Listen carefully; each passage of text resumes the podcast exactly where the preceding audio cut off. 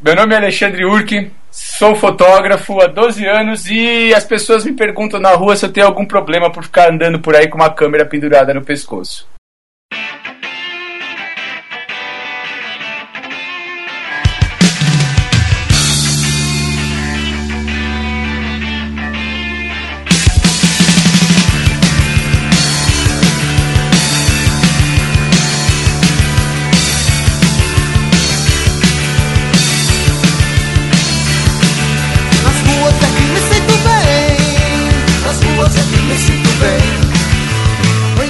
Sejam bem-vindos a mais um Papo de Fotógrafo.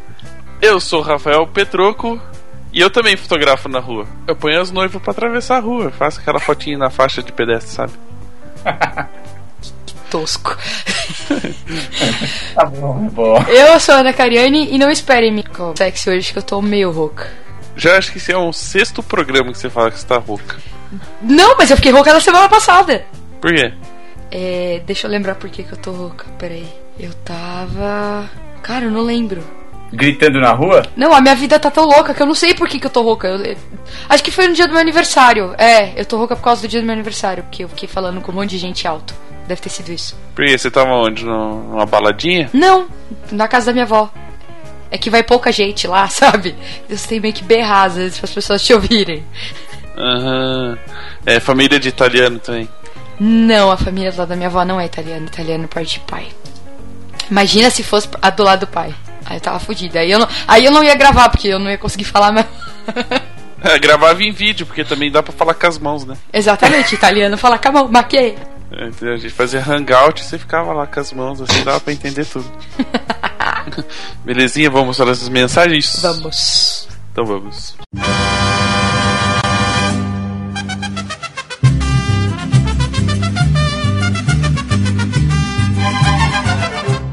E o papo de hoje é patrocinado pela 46 Graus, plataforma desenvolvida para que você, fotógrafo, possa fazer o seu site. Inclusive, eles estão com algumas novidades, não é, Rafael? Novidades! Novidades. A primeira novidade é a opção de áudio nos posts do blog, para complementar as emoções transmitidas pela sua imagem. Óbvio que ele não é uma música automática, a pessoa vai lá e dá o play se ela quiser. Então é bom que não e tem que escolher uma musiquinha que combine com o que você está escrevendo. Pelo amor né? de Deus, não vai me botar beijinho no ombro. É... Página de texto é a segunda novidade para que você possa relatar melhor os seus serviços. Então é uma página que tem uma, uma formatação melhor só para texto, não tem o foco é. na, nas fotos. Uh, e o terceiro é a prova de álbuns dentro do Index. Para você que diagrama ou você trabalha com álbuns e você quer uma forma melhor de apresentar o álbum para os seus clientes e ter uma promoção, uma promoção não, né? Uma aprovação mais ágil e de uma forma profissional, agora tem a prova de álbuns dentro do Index é legal pra caramba. É, faça o seu site gratuitamente lá no 46 graus, faz um teste no Index pro seu cliente selecionar as fotos e a prova do álbum, tá? Que o Index era só seleção de foto e agora tem a prova de álbum. E fiquem ligados que muitas mais outras novidades estão por vir.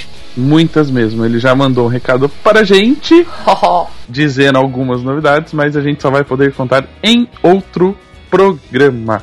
Que seja em breve, Bom. tomara logo. Exatamente. E aí a gente recebeu a mensagem do Jack and Nichols. Jack and Nichols. É, a gente tá ficando famoso, né? É. Se você está pensando a mesma coisa que a gente, ele é o Coringa do primeiro filme do Batman. Bom, e na verdade, eu, eu, acredito que seja por causa disso que ele tem esse nome, mas tudo bem. Se não for, ele pode mandar um e-mail pra gente, a gente depois confirma a história ou não no próximo programa. Olá, Rafael e Ana, me chamo Jack, tenho 22 anos e sou diagramador e fotógrafo aqui em Recife, Pernambuco. Por isso que a gente tem essa desconfiança de que seja o Jack Nicholson, que é o Batman, né? Que o pessoal é. do Nordeste gosta de fazer homenagens Mas é o Jack aos atores de Hollywood. De Pernambuco. Queria também comentar sobre o PDF 58, que foi bastante interessante, pois acredito que seja um fator que muitos fotógrafos que estão iniciando a carreira se dão conta. Ser fotógrafo profissional é uma tarefa muito difícil. Muitos pensam que existe um glamour instantâneo na profissão e acabam esquecendo de toda a parte administrativa e investimento que ela exige. Bom, a gente tem muito sobre esse assunto, né? Uhum. É, a gente não consegue nem gerenciar a nossa agenda, mas tudo bem. Atualmente trabalho como segundo fotógrafo para um fotógrafo do meu estado. Uso um equipamento que certamente eu teria que vender algum órgão para comprar, isso é verdade. No E mínimo. não um tenho e não tenho toda e tem que estar bom o rim, né? É, só não vende as córneas, senão você não consegue trabalhar. Por exemplo, o Bigarelli não pode vender o rim dele para comprar uma câmera, nem o fígado. É, já tá tudo fodido. e não tenho toda a responsabilidade de correr atrás de clientes e de manter as coisas funcionando. Sem contar que trabalhar para outro fotógrafo serve como um enorme aprendizado, não só fotográfico, mas como um negócio em si funciona. Parabéns pelo trabalho e abraços. Abraços. Abraço. E um abraço pro Batman também. Abraço pro Batman, fala com o Batman. e pra quem acha que a gente só recebe elogios ou que a gente só lê os elogios, nós temos um recadinho da Eliane Nogueira. É o seguinte: gostei muito do bate-papo com o Marco, Marco e Carol Costa. verdade. É, ela Eu copiei escreveu colei, Marcos. não é culpa minha. Ela escreveu Marcos, é Marco, que é um só. E Carol Costa. No entanto, meu, que chatice essas piadas dos entrevistadores. A todo momento cortando a entrevista. Muito sem graça, chato, forçado. Hashtag fica a dica. Fica a dica. Então, viu, Marco e Carol, parem de fazer piadinhas durante o programa, porque quando a gente faz a conversa, a conversa é séria. Uhum. Não, é brincadeira. é brincadeira. É. Infelizmente a gente não consegue agradar todo mundo. O objetivo do programa é conversar com informalidade, fazer algumas brincadeiras e piadinhas, mas as pessoas nem sempre gostam das nossas piadas ou nem acham a gente tão simpático assim. Mas enfim, a gente está lendo qualquer recado que mandar para o programa. Exatamente. Bom, e o último aviso do dia, né, de hoje, do- deste episódio. Quem estiver pensando em ir lá no Estúdio Brasil ou na Foto Image, pode Foto Image. procurar. Hã? Nada. Não é Image? Não, eu falo foto image. Fala PIB, que é mais fácil. Image. PIB. É no PIB. Produto Interno Brasileiro. É, tipo isso. E que nós dois estaremos por lá circulando, fazendo algumas entrevistas e bagunçando como sempre, né? Exatamente. E só pra, só pra fazer um adendo, é, na fazer. semana passada eu participei do workshop Depois do Clique, que é da Aline Budzin e do Maurício Mussi. É, foi foda bagarai. gost- Aqui que vos falou, né, os recados no, no episódio. Exatamente, aquele que fez a propaganda engraçaralha do da 46 graus do programa passado. Gostei pra cacete, muito bom, recomendo. Eles acabaram agora, acho, essa temporada, não sei quando eles vão começar a fazer workshops de novo pelo Brasil, mas assim que eles começarem, eu recomendo muito e em breve, depender da minha capacidade de escrever coisas, eu vou fazer um relato mais detalhado em relação ao workshop. Mas Ok. só queria dizer que eu Você promete que a cada gostei. cinco palavras, três não vão ser palavrões? É, pra escrever é mais fácil, eu acho. Não escrever palavrão do que falar. Ah, então tá bom. Ah, e uma outra. Vamos aproveitar que você falou de workshop, só um recadinho. Hum. Pro pessoal que está lá no grupo no Facebook, a gente perguntou sobre workshops. Se você já participou ou não participou de algum workshop, se e quais workshops você gostaria de participar, responde lá. A gente pode, de repente, quem sabe, né? Entretanto, porém, é, ajudar a organizar algum workshop na sua cidade ou com algum profissional que a gente tem contato, dar umas dicas para ele ir até a sua cidade e fazer workshop. Então responde lá rapidinho. É, pelo E- que eu vi, já tem mais de 40 pessoas que querem fazer workshops que a gente falou, então, Exatamente. né, é uma Então, oportunidade. a gente pode ajudar aí, ficar no meio e, e fazer alguns contatos. É isso aí. Ok? Beleza, Então vamos para o papo? vamos. Tá grande hoje. Bora. Então, tchau.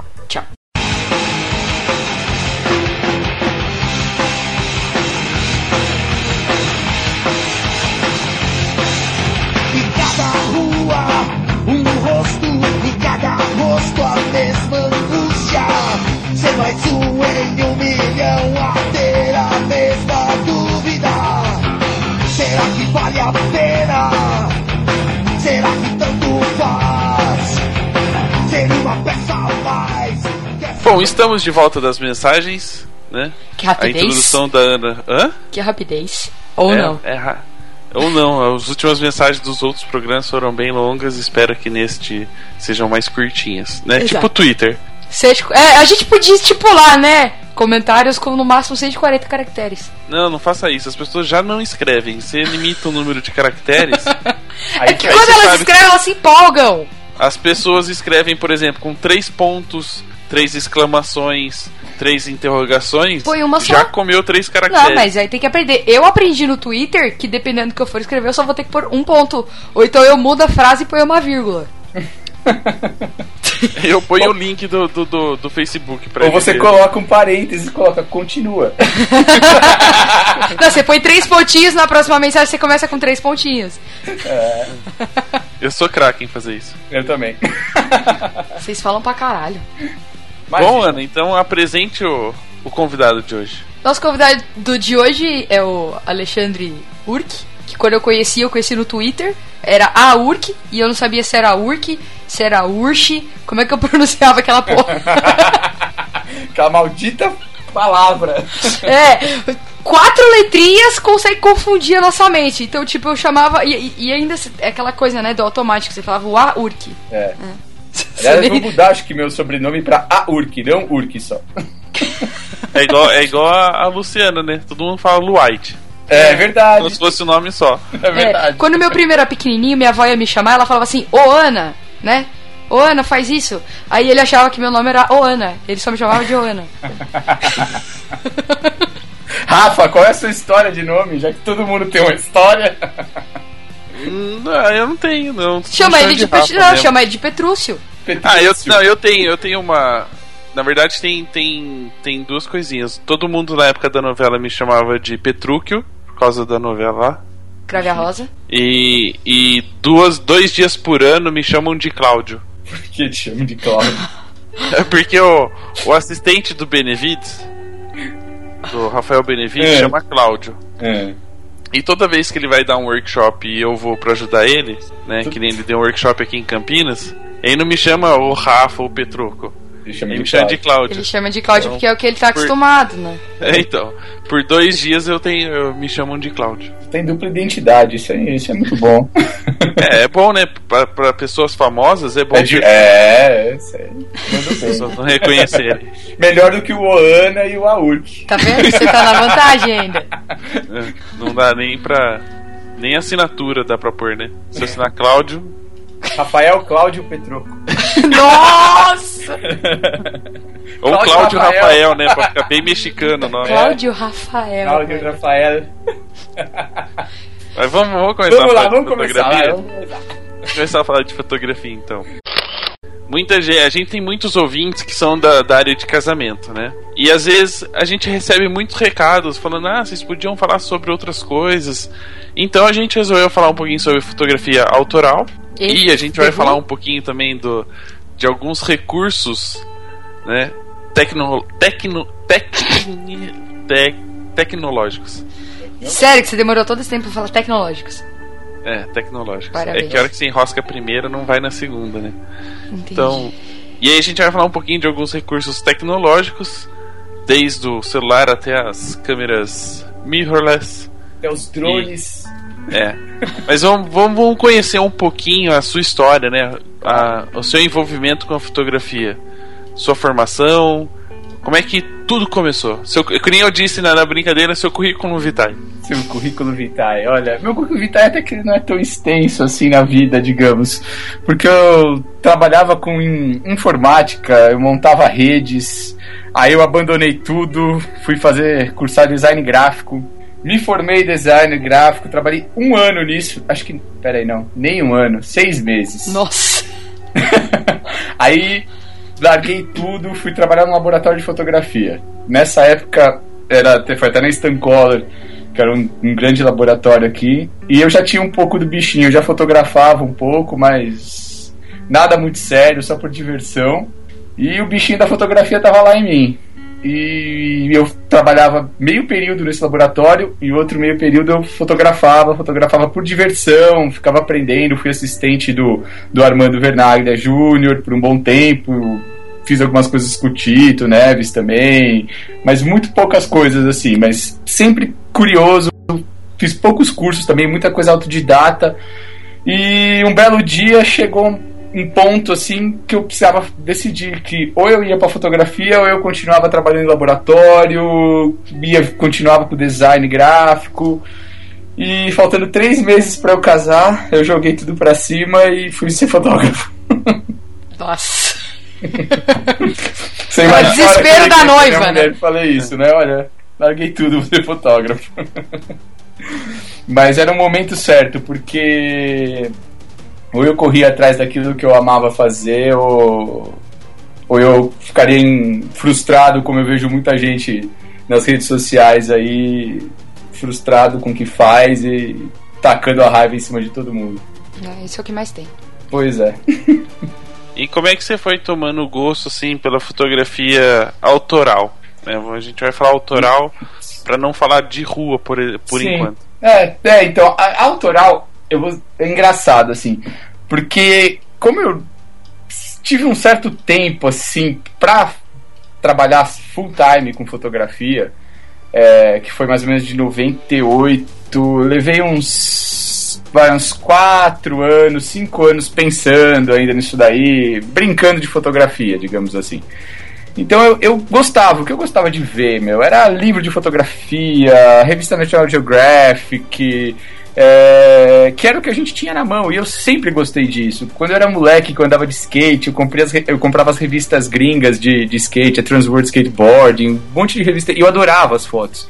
Eu pirava naquilo, meu, revista de surf, embora eu não, não surfo, mas eu adoro foto de surf. E eu sempre pegava com as revistas Fluir e tal, e eu pirava nas imagens, pirava mesmo. E eu acho que sempre gostei de fotografia. Eu acho que é uma coisa assim que eu acho que todo mundo sempre gostou de fotografia. E quando o digital deu esse boom, que todo mundo hoje em dia pode ter uma câmera, seja no celular, seja em qualquer coisa, acho que a fotografia tomou conta de mim de uma certa forma. Veio à tona, acho que eu, acho que eu sempre, de verdade, fui fotógrafo e eu não sabia. Porque eu lembro que eu sempre tinha aquelas câmerazinhas da Kodak Instax rodando em casa, Polaroid, eu sempre queria tirar uma foto. Eu sempre pedia, me deixa tirar uma foto, duas, e eu sempre tirava aquelas lindas fotos sem cabeça, sem pé, sem nada. eu lembro disso até hoje. Por isso que nunca deixava a câmera na minha mão. Acho que é por isso. E eu, voltando ao foco da fotografia autoral, era o que eu queria fazer. Eu queria fotografar aquilo que eu quisesse fazer. Não aquilo que. Que nem eu vejo muito, que vocês falaram de casamento e tudo. Porque quando você vai fazer um casamento, evento, você tem certos. Você fotografa o que você quer. Mas você tem certas coisas que você tem meio engessado que você tem que fazer. Você não pode falar, ah, não vou fotografar o buquê voando. Não vou fotografar o beijo dos noivos. Você tem que fazer isso. Não tem como você fugir disso. E é uma coisa que eu não gosto. Acho que é por isso que em toda a minha vida eu nunca fotografei um evento. Né? Pra dizer que eu nunca fotografei um, um evento, um casamento no do Armando Vernaglia, eu fiz a. Ele chamou os amigos pra todo mundo levar uma câmera e eu fotografei o ca- casamento dele, digamos assim. Mas o resto da minha vida eu sempre foquei nisso. Então eu trabalhei com fotografia de culinária, fiz muito estilo para publicidade. É... que mais que eu fiz? Arquitetura. E tudo isso sempre focando no que eu queria fazer, que é o que eu faço hoje. Que é trabalhar com fotografia autoral, fazer o que eu quero. Sem briefings absurdos, sem ideia. Eu ter a ideia e correr atrás dela e correr para vender depois. É, é isso que eu ia até tocar no, no assunto. Mesmo com o mercado de casamento em crescimento e sendo, teoricamente, um dos que mais pagam, né? Uhum. Ou que se obtém maior lucro, desde que você saiba cobrar. Uhum. É, nunca te, te, te tentou essa parte financeira? Não porque eu não tô na fotografia pelo dinheiro. O Dinheiro pra mim é Roê! muito fácil. É que você falou. É, um, é, é o que mais cresce. Você sabendo cobrar, você ganha dinheiro. Mas a fotografia pra mim é além do dinheiro, eu acho. E pensando agora, eu, eu, eu me imagino às vezes quando, quando eu penso na fotografia, é lógico, a gente fala muito do sentimento, né? Sim. De, do, do amor pela, pela fotografia e etc. E fico pensando na minha vida é, de casado, com as contas chegando em casa. Mas é. E. Como você tem um mini black block em casa também ou não? Não. Eu tenho. Você vai ver quando o mini black block chegar, então. E aí, como é que você faz, assim, pra falar, não, eu não vou cair nessa tentação, é, sabendo que, o, me- mesmo sendo um trabalho que você se realiza pessoalmente, não é um trabalho que, sim, tão comercial, né? Porque o- o- a fotografia de casamento é comercial. Você tem Sim. um cliente, você já sabe o que você tem que fazer, É. meio que um briefing, e você vai ter o retorno financeiro. E de você ter que sair para fazer uma coisa que você não sabe se vai, se vai valer a pena, se vai dar um resultado, Então, se vai vender uma hoje ou 30 no mês que vem. Então, é. Aí entra uma coisa que, que acho que muita gente de casamento e evento tem: planejamento. Eu sempre planejei isso. Então, é a mesma coisa no casamento. Tem, sei lá, meses que. Eu conheço alguns fotógrafos de casamento, mas nunca conversei sobre mercado muito a fundo com eles. Mas eu imagino que tenha meses que vocês têm puta, um evento, um casamento praticamente por dia. E tem meses que você É tem mais zero setembro. né? Tem meses que você tem zero. Então, é tudo uma questão de planejar o que você está fazendo, saber cobrar, saber onde vender, conhecer o público que você está trabalhando. Porque no Brasil eu acho engraçado quando você fala, quando, principalmente quando eu falo, o que você faz? Ah, você ganha dinheiro com o quê? Com, que nem você perguntou agora. Meu, existe mercado para isso. E é um mercado grande. Só que aqui no Brasil ele é esquecido, porque você não vê ninguém falar disso em feira, nada. Não existe uma feira de fotografia. Existe- parece que fotografia no Brasil é evento, moda, book e só. Entendeu? E existe vários, nem, nem se comenta muito de fotografia publicitária, eu acho engraçado. De estilo, de culinária. De uns tempos pra cá até que estão começando a, a- dentro de, de alguns eventos, alguns fór- fóruns, não é? Como fala? Do, de congressos, falar de fotografia de, de culinária, de, de pets, agora tem essa moda do newborn. Mas tudo isso já existia. Newborn nos Estados Unidos, na Europa, já existia há anos. É um E old aqui- born lá. Exatamente, lá já é old born, exatamente. Ai, meu e Deus. aqui virou uma febre nos últimos dois, três anos. Entendeu? É, eu acho assim, o mercado é que trabalhar com fotografia autoral é uma coisa muito difícil. Porque você não tem praticamente um briefing, assim, ninguém te ajuda. Não existe curso de, de fotografia autoral. É, é o fotógrafo, é o que interessa pra ele, é o que ele sai na rua pra registrar. Eu diria assim, fotógrafo autoral é quase um documentarista, porque ele conta histórias ali. Ele vai atrás. Que nem tem gente que trabalha para National Geographic, para revistas que, que vão atrás das histórias, cara. E é difícil. Você vai atrás de um monte de coisa. Na verdade, você faz o que você quer. Faz o que quer e espera que paguem o que você pede. Exatamente. É, mas normalmente Exatamente. quem que compra esse tipo de material? Então, é, eu tenho meu trabalho representado por uma galeria, no qual eu estou encerrando daqui a alguns dias esse meu ciclo com essa galeria. Estou indo para outra galeria e mais três bancos de imagens que vão trabalhar com minhas imagens. No Brasil, é que eu falo, é que ninguém vai. Existe a SP Arte Foto, existe a Feira Parte. Qualquer um que vai dar um um pa- uma passeada em uma dessas feiras vai entender sobre fotografia autoral e como tem gente que compra e como tem gente que paga muito bem por uma foto. É, só, só pra gente situar ah, os ouvintes, né, que alguns são, são iniciantes, é capaz de, de não saber a concepção o que, do que é uma fotografia autoral. Tá? É bom. É- A gente, a gente fala, a gente usa de vez em quando no casamento, ah, eu faço fotografia autoral e etc, né? Hum. Mas existem pessoas que são dirigidas, pessoas que têm. São momentos que a gente já sabe que vão acontecer. sim. Eu queria que você desse a sua concepção, que deve ser provavelmente maior, ou um, um círculo maior que o nosso quando a gente fala de fotografia autoral dentro do casamento. Sim, é, eu acho assim, fotografia autoral, acho que ela já tá dizendo, é fotografia do autor. É o autor que, que põe ali, que nem eu falo, se eu quiser fotografar pé, eu vou lá e fotografo meu pé. Só que a questão é assim, você tem que ter todo um conceito por trás disso. Às vezes você pesquisa muitas coisas antes de começar a fazer um trabalho. A fotografia, na verdade, final, o aperto do botão, o apertar ali é, é só o ponto final. Às vezes nem termina quando você faz a foto.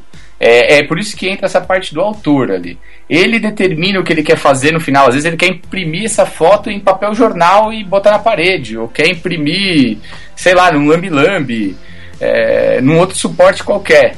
Entendeu? Não basta só ler a fotografia. É, é isso tudo que envolve a fotografia autoral. É, é muita, muita pesquisa, na verdade. Como eu falei, o clique às vezes é apenas um detalhe do negócio.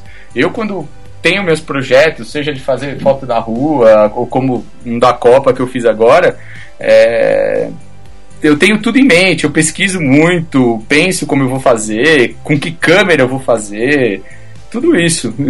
Na verdade, quando eu tô lá, é só esperar o momento certo de fazer o que eu preciso fazer. Eu acho que essa é a fotografia autoral. É, é aquilo que eu falei, é o fotógrafo que manda. Não é o briefing, não é nada. É você que determina. Você vai fazer preto e branco, vai fazer tudo preto e branco. Enquanto todo mundo, 90% que tá lá, tá fazendo cor porque é briefado para fazer em cor, você vai lá e faz preto e branco. Por exemplo. E dentro da fotografia autoral, a sua concepção, né, de, de ser o autor, por que, que você decidiu migrar para fotografia de rua, por exemplo, né? Não. É, cada um existem existem várias áreas e Sim. você acabou se especializando um pouco mais em, em sair para as ruas e fotografar. É, eu, eu acabei fotografando a rua porque eu vivo nelas, eu falo. Essa é a grande verdade. Você é mendigo? Eu, mais ou menos, olha, tô quase, tô quase, tô quase. Tô quase. Tá mais na rua do que dentro de casa? É, tá certo que fotógrafo não ganha bem, mas é. chegar a esse ponto. Assim, é, você vê a situação, né? Tá vendo? Olha é... só como é a vida de fotógrafo autoral, tá vendo? Ele vive na rua. Tá vendo? Não, mas é a rua né, que eu falo, faz parte da minha vida. É que eu, eu, eu não dirijo, eu odeio carro, odeio dirigir, odeio tudo. Eu gosto de estar na rua, eu sempre gostei, é, desde moleque. Então é uma coisa assim, você tem que que tá lá, é uma coisa que tá sempre na minha, na minha visão, assim, desde pequeno, esses lugares. Eu sou curioso, eu gosto de falar com pessoas, de tipo desbravar a cidade. E eu acabo registrando as coisas que eu vou vendo, porque São Paulo é uma selva bizarra, assim. Tem muita coisa acontecendo na rua. Eu acho que a rua fornece material eterno pro fotógrafo, eterno. Ainda mais São Paulo, que cada Ainda esquina tem uma, uma, coisa, é uma coisa diferente, né? Eu acho que a cada metro, você não precisa nem chegar numa esquina. É verdade. São Paulo, assim, você tá numa é, é, é, numa esquina, você virou a quadra, parece que é outra cidade, completamente diferente, né? Exatamente. Não, você tá num canto, você tá no meio de árabe, você entrou na rua, você tá no meio de boliviano, você dá mais dois passos, você tá no Japão, de repente você vai pro, nor pro Nordeste. Tudo isso num, num, num bairro só. É, é, isso que me atrai, eu acho. E, e tem muita história para contar. Eu acho assim, o, na fotografia autoral, o fotógrafo tem que gostar de contar histórias. Por isso que, que é legal isso. Você tem que contar muita história e quanto mais rica for essa história, mais legal é. E a rua fornece um material incrível. Voltando ao, ao fato da, de a gente falar de ter clientes ou não, né? Ou o mercado que a gente não conhece. É, vamos, vamos tentar fazer. Como é que é o seu. Você falou de programação. Vamos, vamos pensar um pouquinho em como você administra seu, seu tempo, seu trabalho e, digamos, o, a sua venda, né, o seu produto. Hoje você acorda e fala assim: Eu quero fotografar tal coisa. Você decide um tema, ou você fala: Não, hoje eu vou sair para fotografar aquilo que, que eu pegar, o que eu sentir, eu, eu vou registrar e depois eu vejo como eu vou fazer para vender, para quem eu vou vender, como é que você se planeja, como é que você se inspira para fotografar?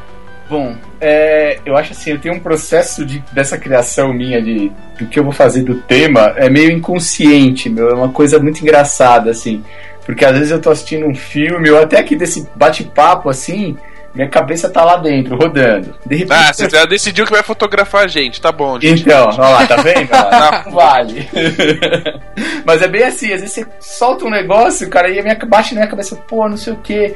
E, e aí eu vou lá pra ver. Por exemplo, ah, hoje foi um dia típico desses.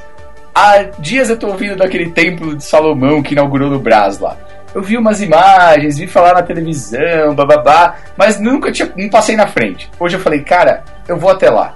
Vou lá ver porque eu vou fotografar isso. Então eu saí com um projeto na cabeça, assim, de ver o entorno tal ali, como é que tava. Só que eu cheguei lá, sinceramente foi meio broxante. Eu falei, pô, não, quero isso, cara. E aí já me ligou para até quatro fotos que eu acabei postando hoje, agora há pouco, no, no Facebook, assim. É uma coisa assim, de continuar minha coisa da rua ali, de mostrar. E o que eu penso às vezes eu penso, às vezes eu, eu sei, eu vejo alguma coisa assim que eu vejo que está em, em alta, alguma algum assunto, que nem, por exemplo, esse negócio do templo ali, que tá em super alta, todo mundo falando. Eu falei, pô, isso aí rende vender para algum lugar, alguém vai querer alguma imagem disso, sei lá.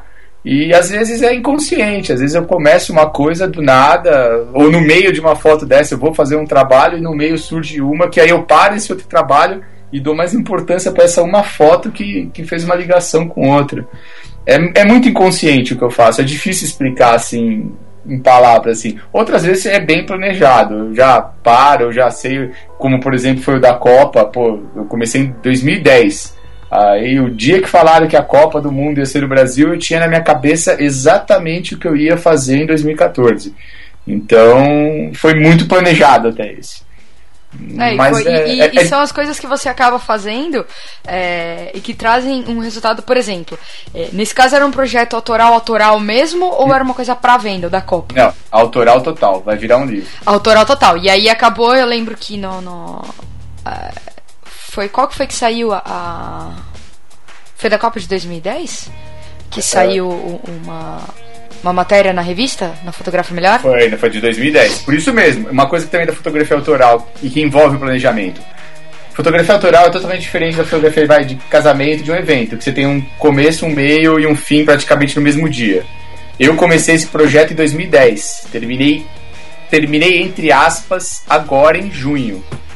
É, Mas já tá planejando ir pra Rússia em 2018. Não, 2018 é que acho que finaliza todo esse processo. Mas olha que chega de futebol, eu não aguento futebol, eu odeio futebol, na verdade.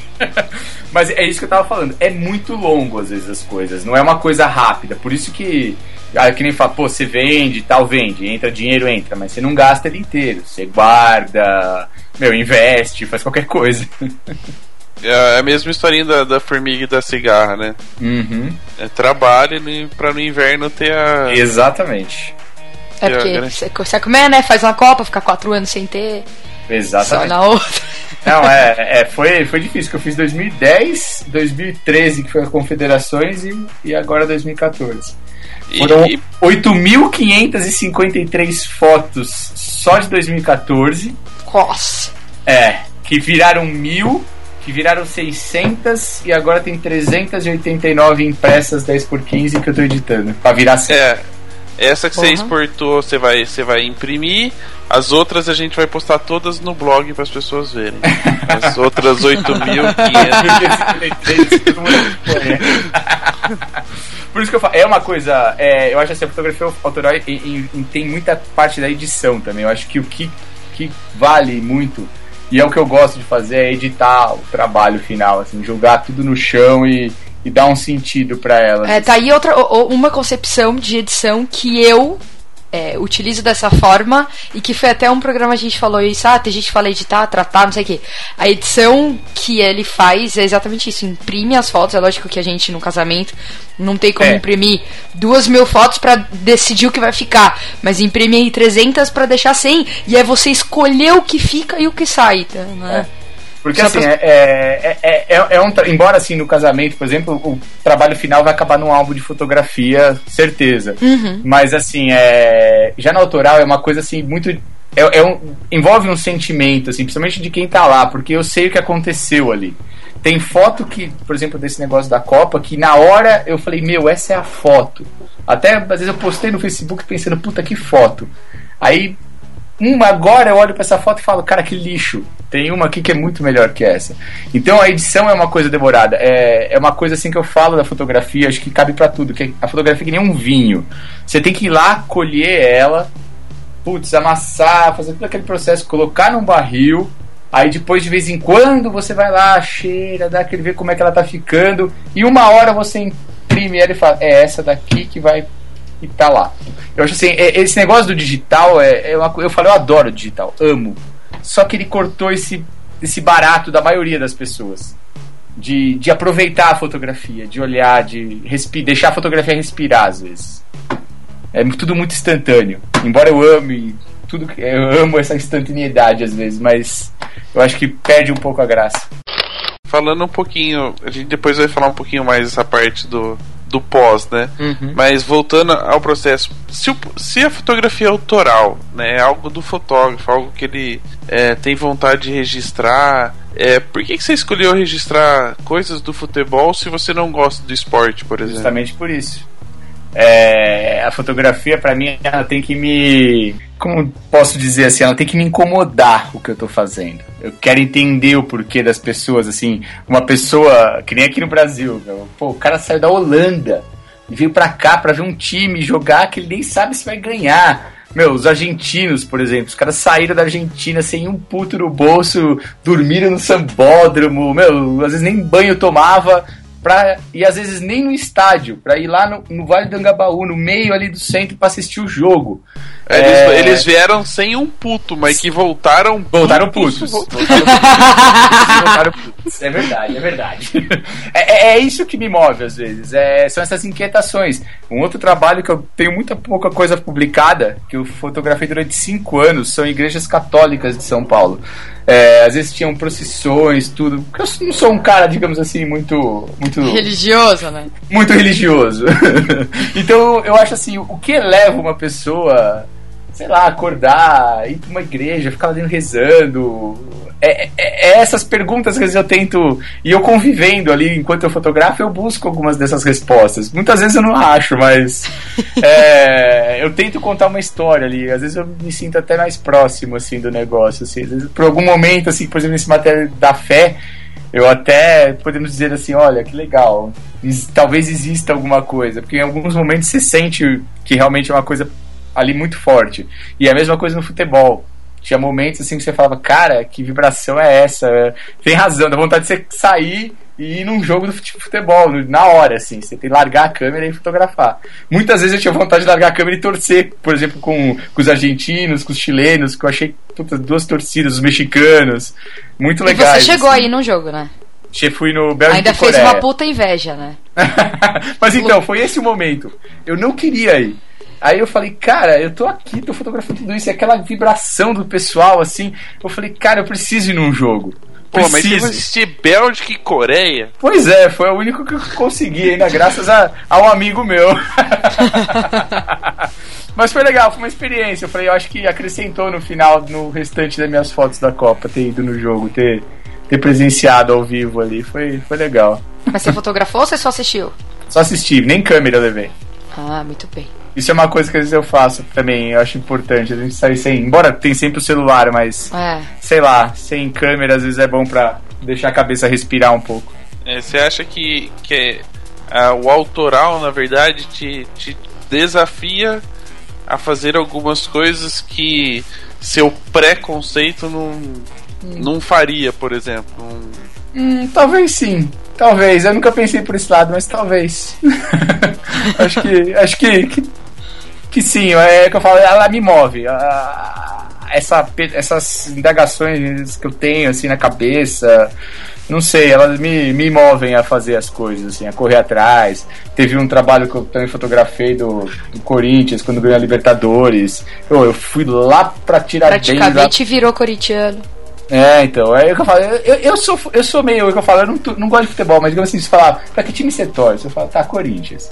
Eu fui lá Ah, na, na Avenida. Tiradentes, vi eles É chegarem. por isso que ele não tem medo que rouba a câmera dele. É, mano, ele é brother.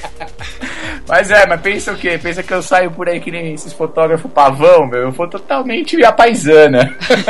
Com a camiseta do Corinthians. então, bota um tênis velho, uma calça jeans, uma mochila sem ser de fotografia, toquinha na cabeça. As pessoas nem Nossa, confundido quase muito com um mendigo humano, na né? rua. E, e nessa questão de do processo seu de criação, né? Teve algum projeto que você saiu super empolgado pra fazer e voltou totalmente decepcionado pra casa porque não era Vários. nada daquilo que você queria? Vários. Vários. Porque às vezes a gente, como eu falo, esse negócio do, do autoral, a gente pensa muito às vezes antes. Às vezes a gente passa, eu passo uma semana pesquisando, olhando. Às vezes eu fico horas no Google Maps olhando paredes, fundos que eu acho interessante, que podem render uma história, ou, por exemplo, pesquiso alguma coisa em São Paulo que é bacana, por exemplo, vamos lá, ah, os bolivianos, ou bairro da Liberdade. E quando você chega ali pra fotografar, sei lá, não, não tem aquela vibe que, que você pens- pensou que ia ter. E, e aí eu falo, às vezes você faz uma outra foto, você vira as costas para aquilo que você ia fazer, aí você faz uma foto que pum, liga a sua cabeça assim e você começa outro e esquece aquele porque talvez não era a hora de fazer aquele. Eu, eu, eu sou muito assim, eu acredito às vezes nessa que tem um momento certo de às vezes você fazer algumas coisas. E como é que você faz, toma decisão assim de.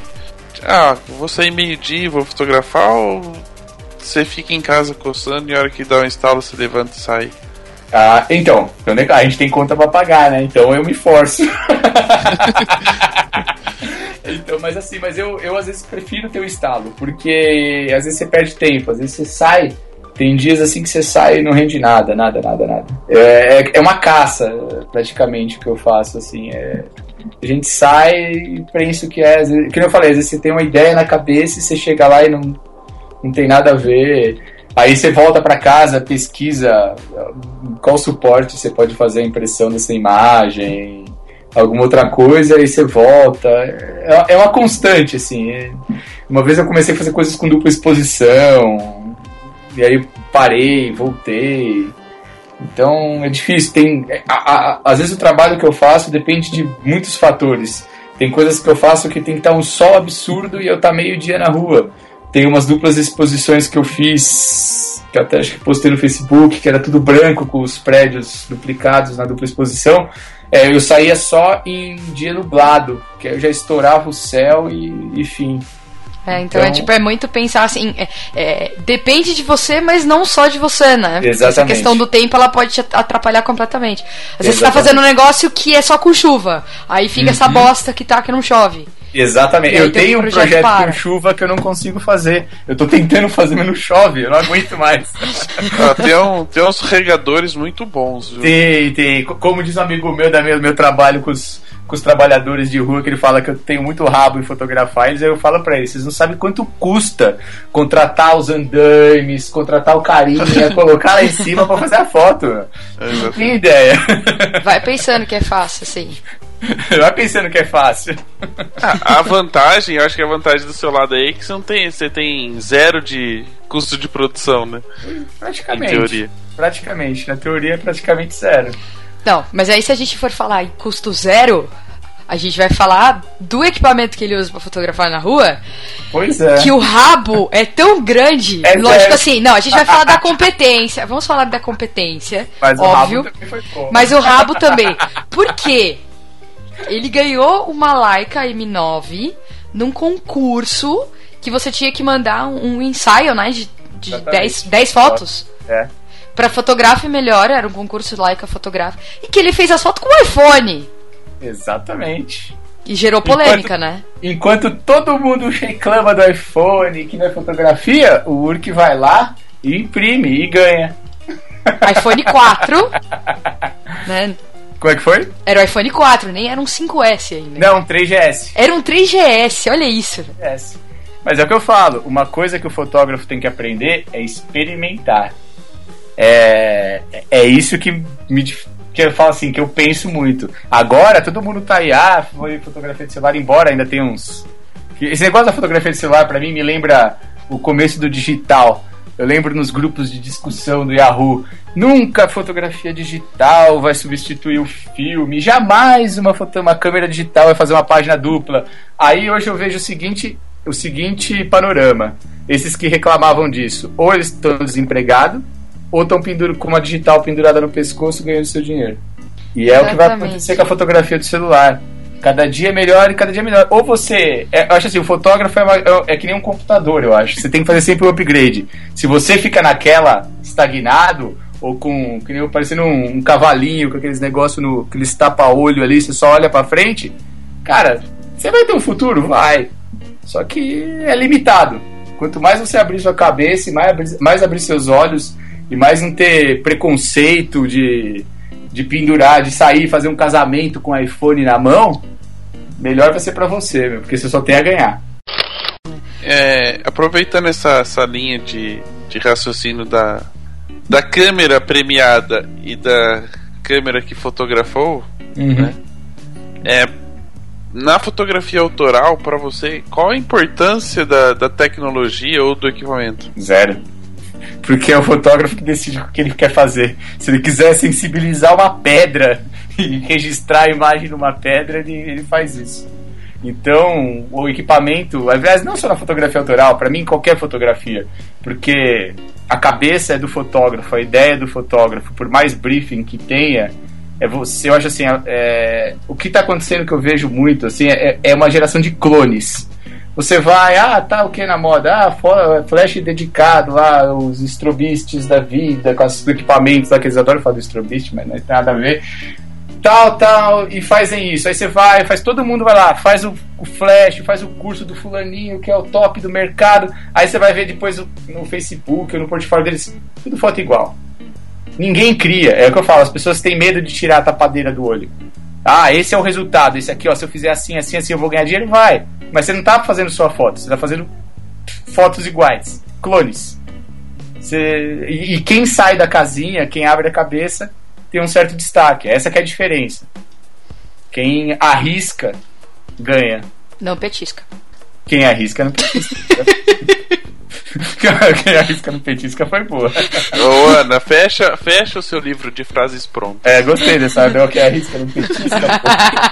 Mas é, eu acho assim, tem que arriscar. Eu acho assim. É, é, eu até tava comentando hoje um negócio, falando desse negócio do que, que a menina perguntou pra mim hoje lá no Brasco. Ela falou: Moço, você não é louco de ficar andando com a câmera aqui? E eu, eu falei pra ela: Não, e saí andando. E é aquilo. A vida é muito curta pra gente ter medo. Eu acho assim, a gente tem que. Mas cuidado, viu? Que a, a, vida pode acabar mesmo numa esquina Exatamente, qualquer. é tão curta que às vezes se você ter medo, ela acaba mais rápido ainda.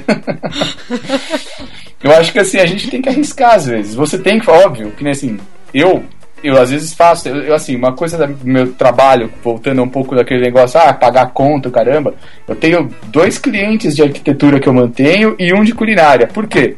Porque eles me ligam, eu falo o valor. Porque um precisa te dar comida, que é o de culinária. e comer. E como você é o sem teto, o outro te dá casa. Então, não, é, é essa a questão, que assim, ele fala, meu, ele, ele me liga, eu falo o valor, ele não reclama, não, não me enche o saco, meu, tudo acertado, você marca a hora com ele, tá lá, pá, pum, super zen. Porque assim, eu, eu, eu, já, a gente já, já paga um pouco. Pra que, eu acho assim, eu vejo alguns trabalhos, por mais até que a pessoa cobre direito, o pessoal já quer pagar pouco. Tem sempre aquele, pô, me dá desconto, parcela, não sei o quê. E você vê assim, é um saco no final. E aí você chega lá, o cliente fica bem em cima, enchendo o saco, não sei o quê. Então, pô, o cliente tem sempre razão, mas você às vezes está pelo preço você tem um, uma coisa rápida para fazer. E o pessoal às vezes me ligava, enchia o saco, então eu comecei a cortar com o tempo. Então eu mantive esses três aí que são tranquilos, pagam o preço justo pelo trabalho e enfim. Mas é, é, é difícil isso, assim, de, de conversar de, de preço, assim. É, é legal. Então, na, na, verdade, esses três clientes seriam sua segurança, né? Tipo assim, Sim, mas assim. Zerar mas... os débitos eles eram. Não, é então, eu... aí que tá, porque assim, eles são muito raros, assim. É, esse ano, por exemplo, desses três, um só que eu fiz um trabalho esse ano. Que eles nem sempre estão fazendo. É, assim. a segurança, mas não muito. Não muito, exatamente. Diferente que assim, se eu, se eu quisesse, vamos dizer assim, vai continuar com meus.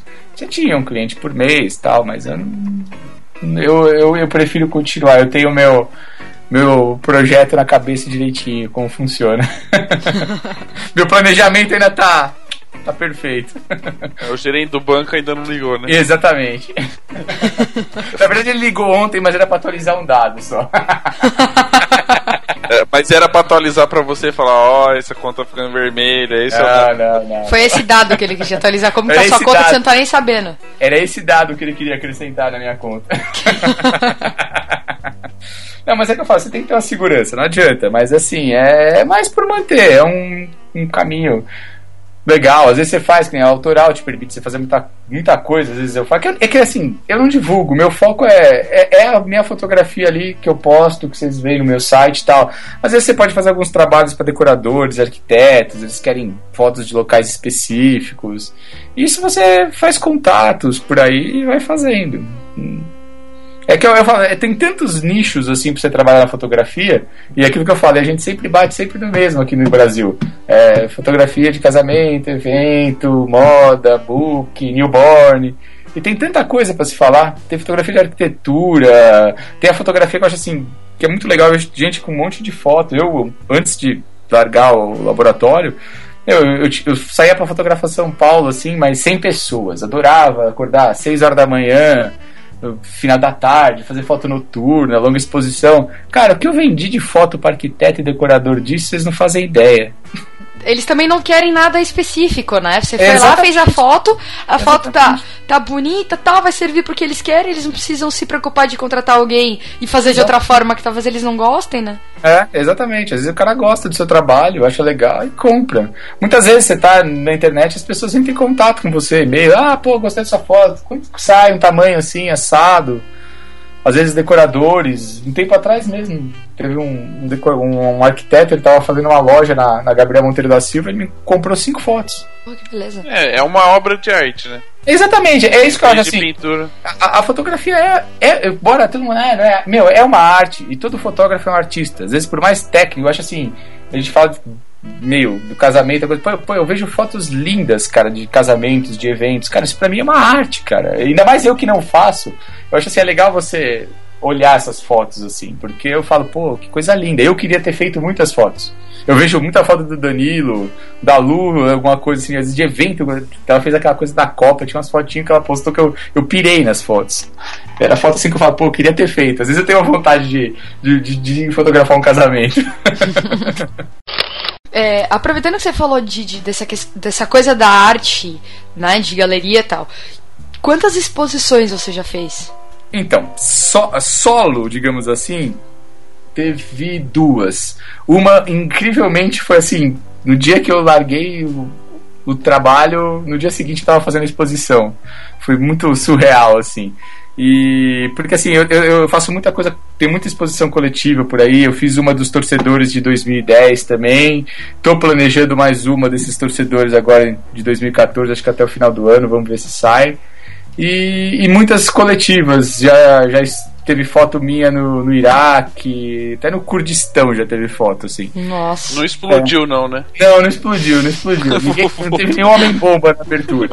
E, e, tipo, essa, essa do, do, do, do, Iraque foi engraçada, até que, tipo, um cara entrou em contato comigo no Facebook falando. e eu achei legal assim a proposta e foi super bacana. Depois ele mandou fotos da, da, da exposição lá, tudo. Pô, Foi tipo, pagar pra você ir lá ver, né? Pô, nem me fala. Mas pior que eles falam pra fazer visitas pra eles lá.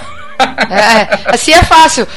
Nem, nem pagar a passagenzinha ir lá ver como que ficou Mas o você sabe que negócio, eu tenho pô. vontade de ir pra lá, meu. Isso é. É, é, é uma coisa que me incomoda também, que é guerra, coisa assim. Eu tenho vontade um dia, não sei. Eu gosto dessa, dessa parte, assim. Tanto que ano passado, nos protestos, eu fui em todos. Acho que só. Acho que dois só que eu não fui. É, é legal, assim. É outra coisa que me incomoda, que eu vejo. É histórico. Eu acho que é legal fazer parte. É, entra naquilo que eu falei, eu via muita foto. Então, às vezes eu acho que eu vejo. Via fotos de, de guerras, de protestos e. Você quer estar lá pra ver. Você quer ter a sua também. Do mesmo jeito que o pessoal olha uma foto pô, da praia, do Porto do Sol, fala, pô, eu queria fazer uma foto dessa. Eu acho que eu vejo essas imagens e eu falo, pô, queria fazer uma foto dessa também. Pra entender um pouco do negócio, do que acontece, assim. Não, eu, Eu- falei que eu- como eu, eu não fiz, eu quero legal. comprar uma de cada amigo que fez. é bem por aí. Eu não fui, mas eu, como eu tenho pelo menos uns três amigos que fizeram, então eu tenho Então. gente pra comprar e pra ter aqui em casa também. Tá vendo? Olha. Não, é que nem eu, eu comprei três fotos de protestos do amigo meu aí pra pendurar em casa. Isso que é pior. E eu gosto de foto, eu acho engraçado, assim. é, eu, eu adoro foto, adoro escambar minhas fotos com outros fotógrafos, assim. é, eu acho legal. Fotografia eu gosto. Eu gosto de ouvir histórias dos fotógrafos sobre as fotos também. Fazendo, fazendo a ligação da, da questão autoral e, e das exposições né, e do equipamento, é, dentro de quando você planeja, eu vou sair para fotografar, você inclui o equipamento? Tipo, ah, hoje eu vou sair, sei lá, vou fazer um. Teoricamente, eu vou preparar um material só com iPhone. Sim. Ou você vai com duas, três câmeras e fotografa com. Nada, só, só a câmera que eu faço e geralmente já decido até a lente que eu vou usar e só saio com ela. É, às vezes eu saio só com o iPhone, às vezes eu saio só com a Leica, às vezes eu saio só com a, com a DSLR. É, é bem e por isso que envolve toda essa pesquisa. Porque eu acho assim, a gente fica meio meio preso, você leva, eu lembro, eu fico lembrando quando eu não fotografava profissionalmente nada assim, eu saía com uma mochila, nossa, eu levava até minha, minha mãe, acho que dentro da mochila. Eu, chegava no lugar, aí você chegava. eu- hoje eu lembro disso. Aí eu usava uma lente. Falava, porra, mas pra que, que eu trouxe essa tele, essa macro, essa 50, essa não sei o que, e eu usei só uma lente. Então eu acho assim, é, é uma forma de você olhar o mundo, né? Porque, porque eu acho que é isso que é, que é interessante. Você não faz um, um registro, talvez, assim. Você registra aquilo que você quer, às vezes. Digamos. Não sei se eu fui bem específico, e não sei se eu falei direito isso, me expressei direito. Mas é. É uma. Que nem. Quando eu saio pra fazer as fotos de ruas, eu saio com uma 15mm e só. É a, é a Leica com 15mm. Ponto. Que me permite pegar toda a cena, ou se eu encostar muito, praticamente pegar pessoa muito próxima. E eu não. É, é, é- é um formato que eu achei para isso aí. Outras vezes eu saio com uma 85 na DSLR. Ou no caso da Copa, que eu fiz com uma 15mm, 1740 e até uma 100-400 fotos. É, mas eu decido sempre antes. Eu não, não gosto, porque quanto mais coisa você carrega, é que eu falei do fotógrafo pavão, mais atenção você chama. E, e mais a pessoa fotografada, o local, é, tipo, você acaba inibi- inibindo as pessoas, assim, é porque a câmera assusta. Uma coisa que eu reparei, você fotografar com seu celular ou com uma, uma mirrorless, uma, uma, uma Leicazinha ou com uma de filme pequena que seja, O que seria uma laicazinha? Me uma, la- uma Leica porque ela é pequena, né? Tipo, vamos lá, uma Leica. É pequena, né? Ela é Mas assim, pequena, não é ela é todo igual- mundo que consegue ter, né? É, mesmo, é a mesma coisa que o cara fala assim: ah, eu comprei uma Ferrarizinha. Mas é, é, É. um carro pequeno. É, Mas então, ela, ela é, É o carro baixinho, né? É, então eu quero falar, ela é pequenininha, pô, a le- a lente é 50 dela, pra você ter uma ideia. Hoje, por incrível que pareça, eu saí com a 50 e com a 15, porque tinha dois retratos que eu queria fazer, já que eu saio, já tinha na mente de fazer esses retratos, então eu levei a 15 junto, a 50. Meu, eu, eu cheguei em casa, tirei a mochila, aí agora há pouco eu fui guardar a mochila, eu falei, mas que que é isso no bolso? Era a lente. Coisa que não acontece quando você levou a 50 de uma DSLR. É, então. Então, né? assim, é, eu, eu, eu gosto, eu, eu sinto uma proximidade maior com as pessoas quando você usa o celular ou, ou uma mirrorless, assim, uma coisa, uma câmera menor, assim. A, a DSLR é muito agressiva. Ela, a, você aponta pra pessoa, você vê que a pessoa até muda a, a, a expressão dela. Mesmo às vezes nem percebendo que você tá ali, mas o, o ambiente fica diferente. As pessoas. Pode não ser a pessoa que você tá Você fotografando. sente que as pessoas estão olhando pra você. Né? Exatamente, Elas estão vendo é- o que você tá fazendo. Exatamente, você chama muita atenção. É, e eu acho que às vezes o, e- o meu foco é não chamar atenção, embora depois eu converse sempre com as pessoas, tudo, mas o meu foco Anda com 500 folhas escrito autorização de uso de imagem. Exatamente. E também pego e-mail, porque assim, eu acho que a fotografia também é uma troca, então geralmente eu, eu gosto de, de, de presentear as pessoas com um print depois. Quer tirar foto minha? Mas você sabe que Vamos- toda vez que eu pego o metrô, que às vezes eu tô andando em algum lugar de São Paulo, tá falando assim, será que eu vou encontrar com o Murk hoje no metrô? Mas é, é, você, olha, olha que engraçado. É, eu, eu faço, o mundo é um ovo de codorna. Esses dias eu fotografei uma, uma mulher no metrô e tal, aí eu postei e eu não tive tempo de falar com ela. Ela desceu muito rápido, eu ia sair. Aí, aí daqui a pouco a menina fala: Nossa, você fotografou minha mãe. Nossa! Então, eu falei, meu, que demais, cara. Eu achei demais. Aí, a mãe dela também tinha Instagram, a gente começou a conversa. Eu falei, meu, muito, é muito surreal esse mundo. É muito surreal. É, é, acho que é isso que eu acho legal dessas, dessas fotos, assim. Essa, essa, eu- é meio um negócio de voyeurismo até, não sei. É, é engraçado você observar. Porque eu tô tão próximo delas e elas não percebem, assim. Eu, eu boto uma capinha de invisibilidade, meio lá Harry Potter, assim, o negócio e. É, é, é- é como às vezes eu me sinto fotografando, porque às vezes eu mesmo paro e falo, cara, como essa pessoa. Muitas vezes eu mostro a foto da pessoa, meu, mas como você me fotografou? Eu falei, agora. eu fotografei agora, mas eu não percebi. Eu falei, pois é.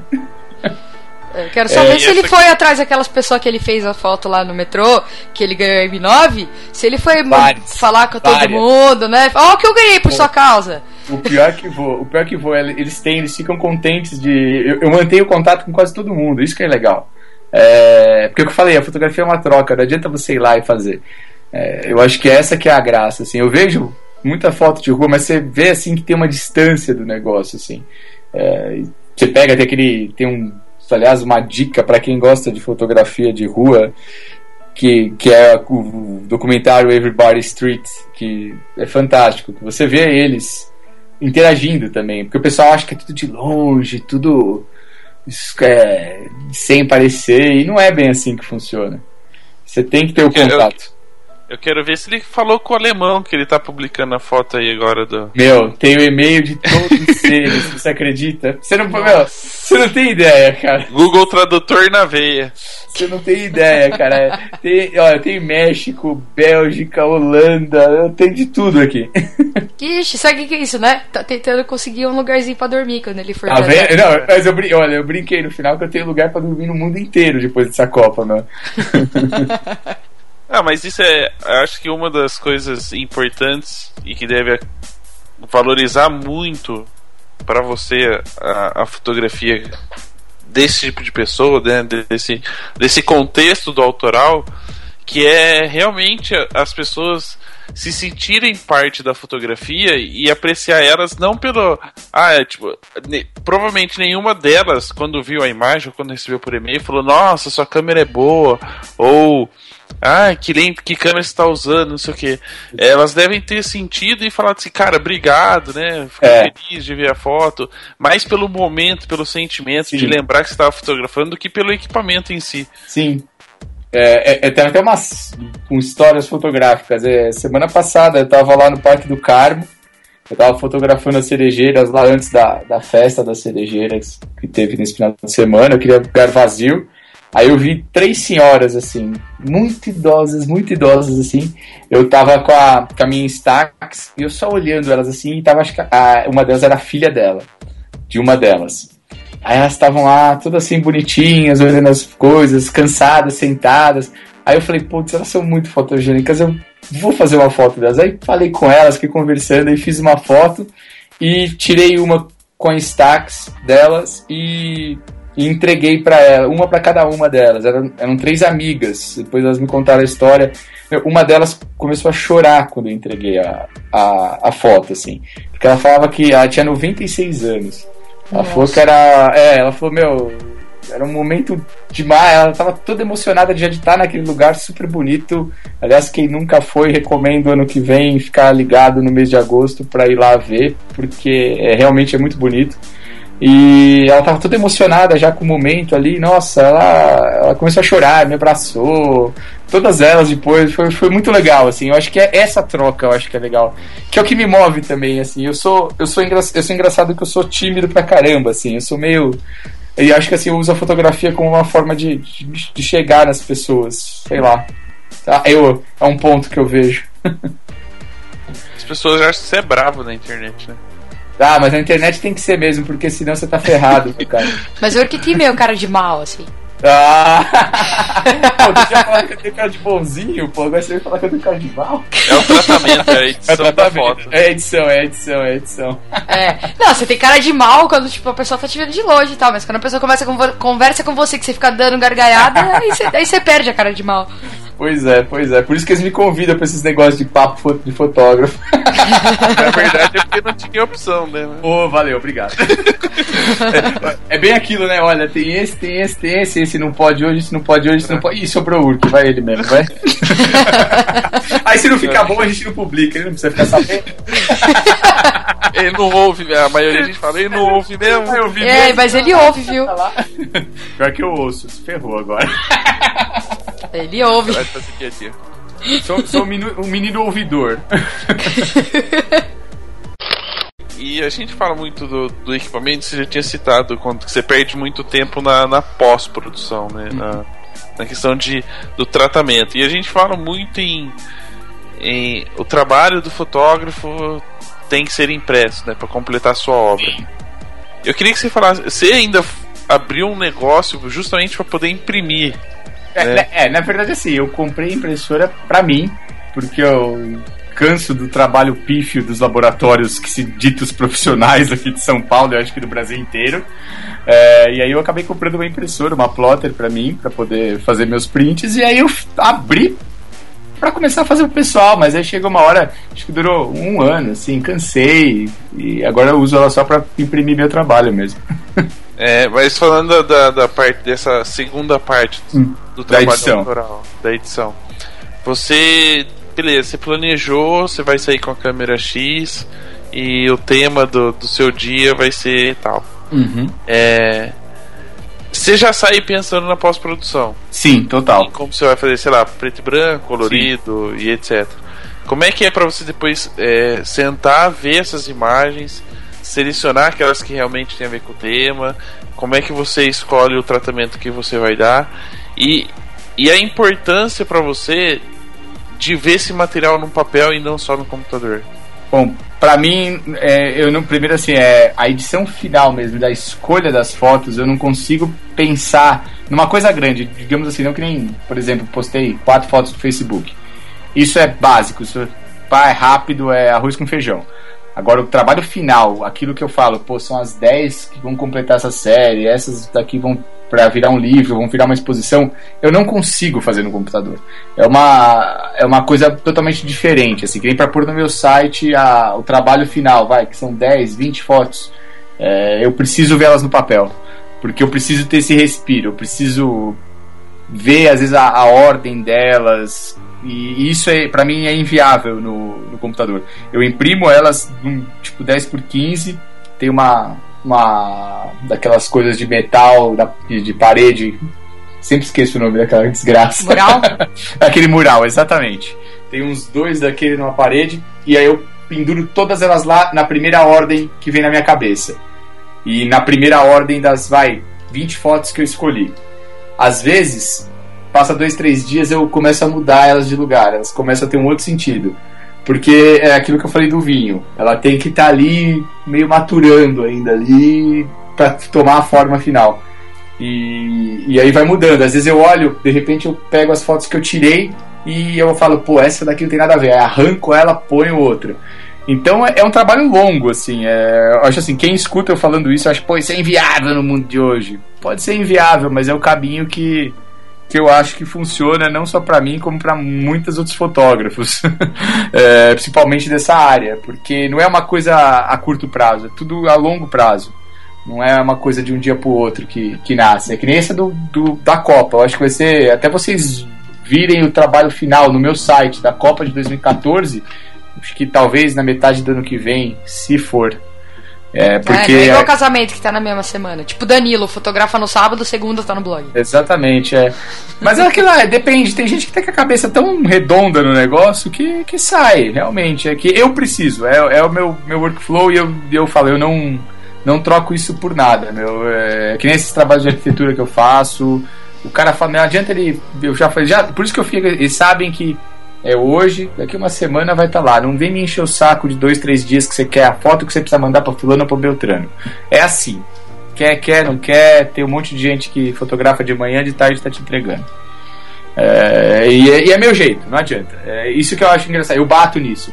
É, é o meu jeito de trabalhar. Eu, eu acho que é uma coisa que as pessoas perderam um pouco essa personalidade, meu. Todo mundo faz tudo igual, assim. Parece que tem essa correria do mundo e não tem tempo de respirar. Falei, eu desligo meu celular, às vezes. Eu vou fazer uma comparação. Quando eu É. trabalhava numa, numa gráfica expressa no shopping, Uhum. as pessoas vinham e falavam assim: ai, preciso fazer, sei lá, meu cartão de visita. Quanto tempo leva? Aí você fala: ah, daqui umas 4 horas você pode vir buscar. Ah, mas tá escrito lá fora que a gráfica é expressa. Eu falava assim: é, a gráfica é expressa, ela não é instantânea.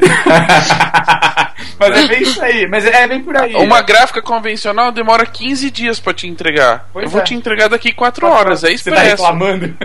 É, não é instantâneo, né? E eu acho que hoje o digital trouxe muito disso. Sim. É, a pessoa acha que porque a câmera é digital e, É. e tá no cartão, você pode descarregar, tá no computador, que ela tá Você pronta. precisa ter. É, então, é. Eu acho que é essa que faz a diferença que eu vejo, assim. Porque você vê, tem gente de várias, todas as áreas da fotografia, que você vê que se destacam em alguma coisa. E aí, quando você começa a entender o trabalho dessa pessoa, você vê que ela tem um, um diferencial das outras, assim. Às vezes esse tempo a mais para entregar, uma coisinha extra que ela faz, ela imprime num, vai, numa forma diferente, entrega num, negócio diferente, num álbum diferente.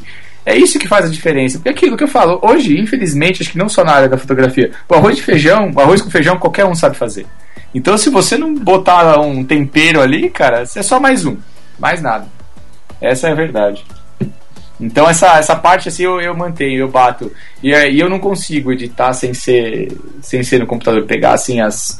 Eu fico imaginando eu abrir 339 imagens na tela do computador, 389 imagens na tela do computador e ficar olhando. Não tem como você fazer uma ligação ali. Então, por isso que tem que ser no papel, no chão, que aí você põe É um, é um pouco do, do que você fazia no laboratório. Exatamente, é, é bem por aí. Ele vai, joga tudo no chão, passa um arrastão chamado Felipe. Mas é. é bem por aí mesmo, é bem por aí mesmo. Aí passa, aí mistura e às vezes ele joga no lugar direito. Foi que nem, voltando ao caso da, do prêmio da Laika, eu, eu joguei no chão. Eu tinha três ensaios impressos. E joguei os três no chão. Faltando um dia para enviar pro concurso. E eu bati o olho, fiquei olhando, olhando, olhando. Fiquei duas horas, acho que quase três horas olhando os três ensaios no chão. Aí eu olhei e falei, é esse. Guardei, botei no envelope e mandei. Talvez se eu tivesse ficado olhando no monitor, eu não tivesse escolhido aquele. É, bem E provável. aí você não também. teria ganhado a like, aí Pois você não é. teria saído na rua pra fotografar e amanhã não teria perguntado se você tinha coragem de sair rua. E aí provavelmente tinha ficado sem câmera porque ele ia ter saído pra fotografar com uma DSLR e teu- teria assaltado ele. Ah, mas também eu saio com a DSLR, eu não ligo mais não. Ah, o da Copa foi todo com a DSLR. Ah, sim, mas é que aí eu.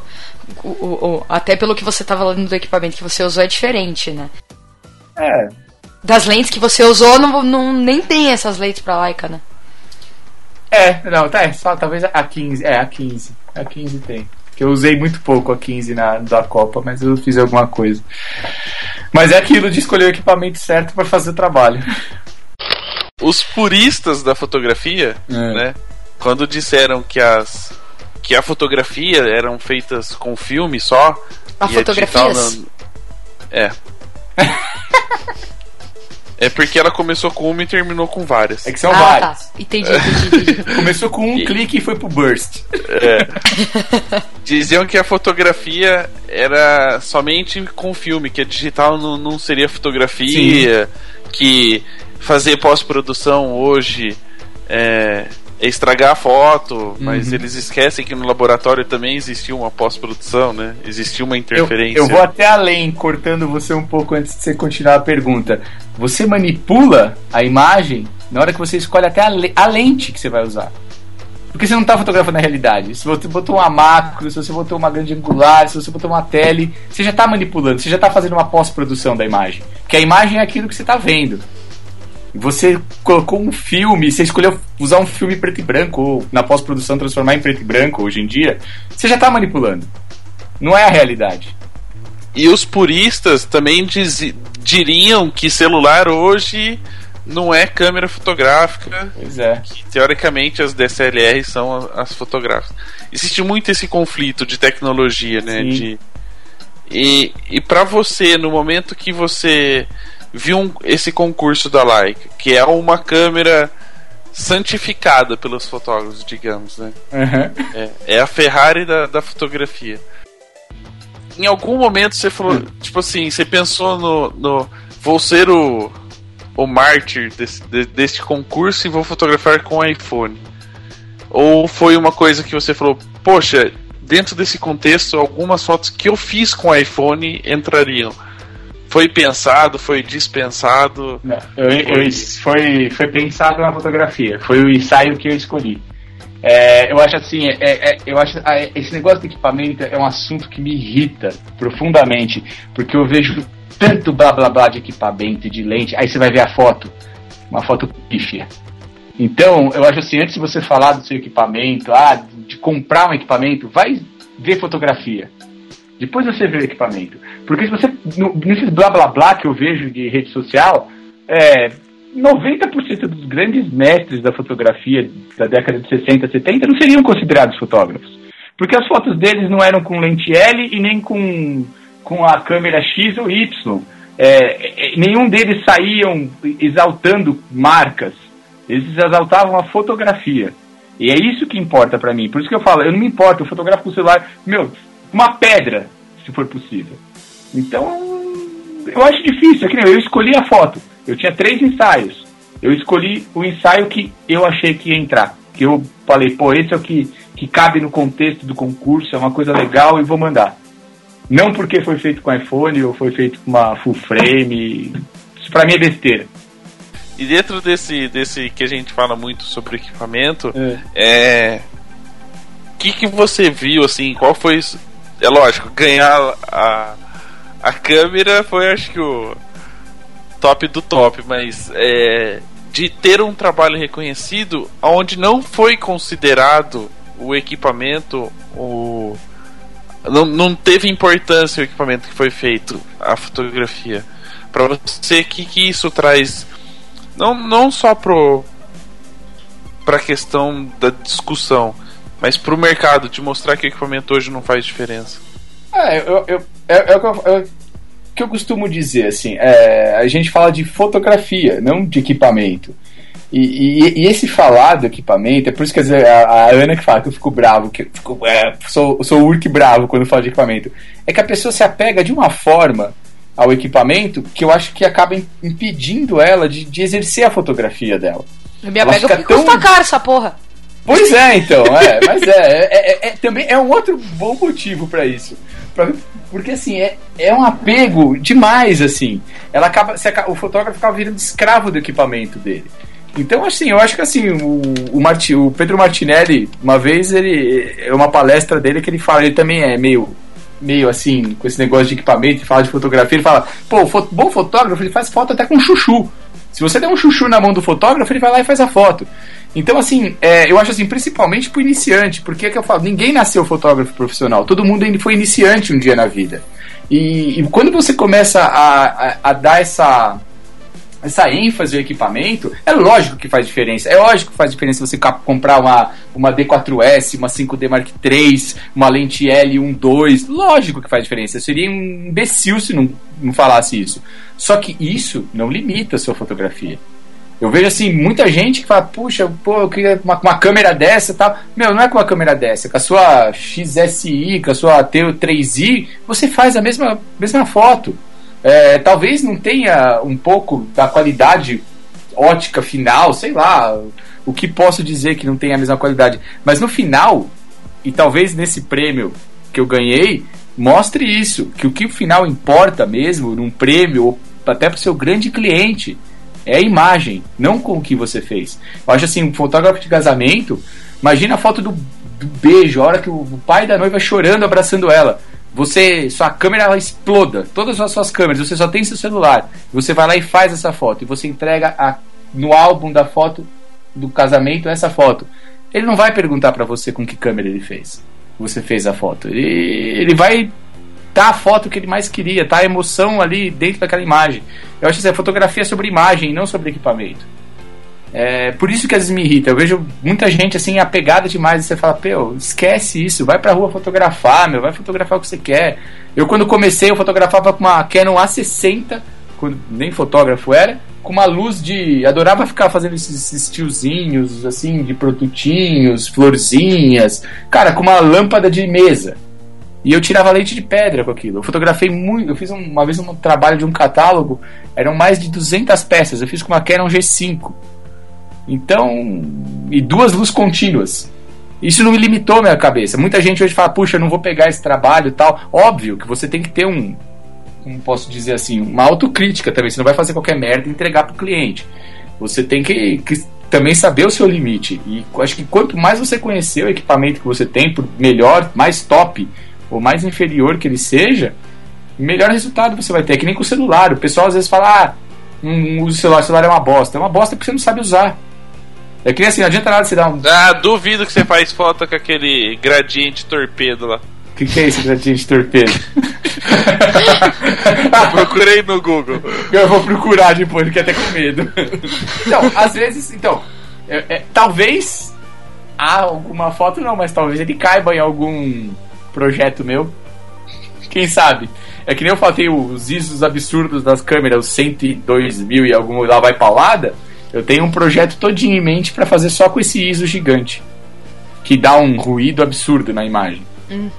É tudo questão de você saber o que você quer, na verdade. Pô, mas você quer ruído absurdo, pega o XTI então, porra. Bota, Então. Em, bota em 400 que tem ruído absurdo. Não, na Copa mesmo. A Copa, é, eu fiz foto com ISO 25600.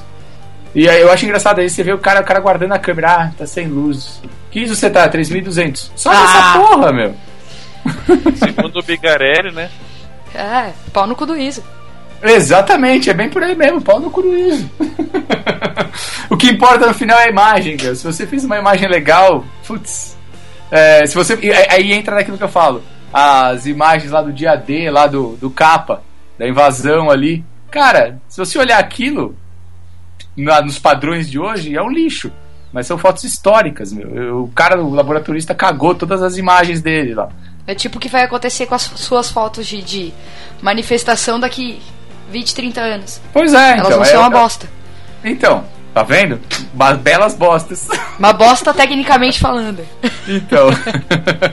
Mas essa que é, que é o ponto que às vezes eu penso. O pessoal, esse negócio, esse padrão do, da- do digital, que tudo. Ah, tem que tirar noise, tem que ser tudo. Meu, esquece, meu. Se você. Antigamente, é o que eu falo, a tecnologia acrescentou coisas na fotografia. Mas antigamente, se o cara que fotografava show, o cara pegava um ISO 1600, puxava pra 3200, meu, vinha grão até a alma. E ninguém ficava reclamando em fórum, em rede social. Olha, tira, tira o ruído, faz não sei o quê. O que importava era a imagem. show que, dependendo do show que era, ia outra coisa, Palma. Pois é, até isso também. Mas é isso, é, é, é esse, esse o ponto quando eu reclamo do equipamento. Não, não se prenda a ele, cara.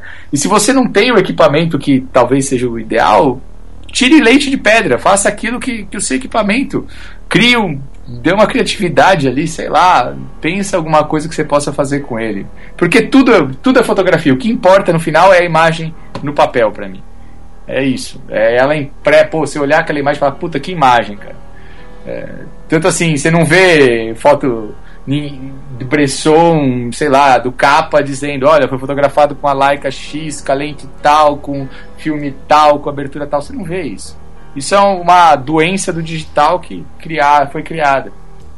Que eu acho ridículo, esse exif, exifografia. É, é a nova ciência. É, exatamente, exifografia. Até parece que seu, você fez lá o casamento do, do Ronaldo Fenômeno lá, aí o cara que fez, fotografou postou lá. Ah, abertura tal, flash tal, tal. Aí você vai lá, você vai fazer. Não, você não vai fazer, porque você não tá no casamento do, do fenômeno fotografando, você tá no casamento da Gervásia da esquina fotografando. Então é. Castelo é tudo quase isso. igual. Exatamente, o castelo é quase igual. Por isso que eu faço, às vezes o, o ângulo, é muito melhor você ficar estudando ângulos, outras fotos de outros fotógrafos, iluminação, coisa do que o equipamento que você está usando. É, aproveitando um pouquinho no, no outro programa gente, que passou antes desse aqui, Hum. eu acho.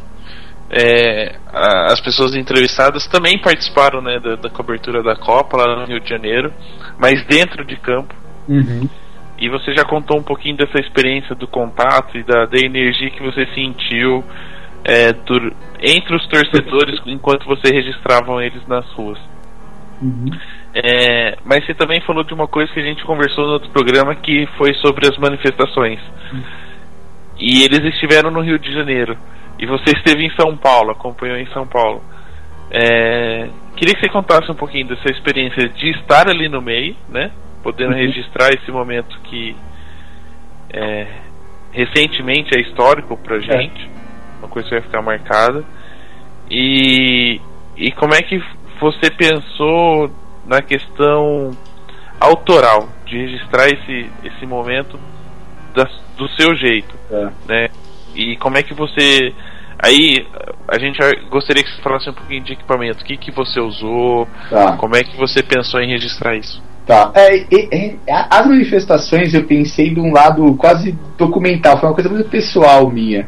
Porque teve aquela vez do Collor, que teve os caras pintadas e tal, eu, eu não fotografava naquela época.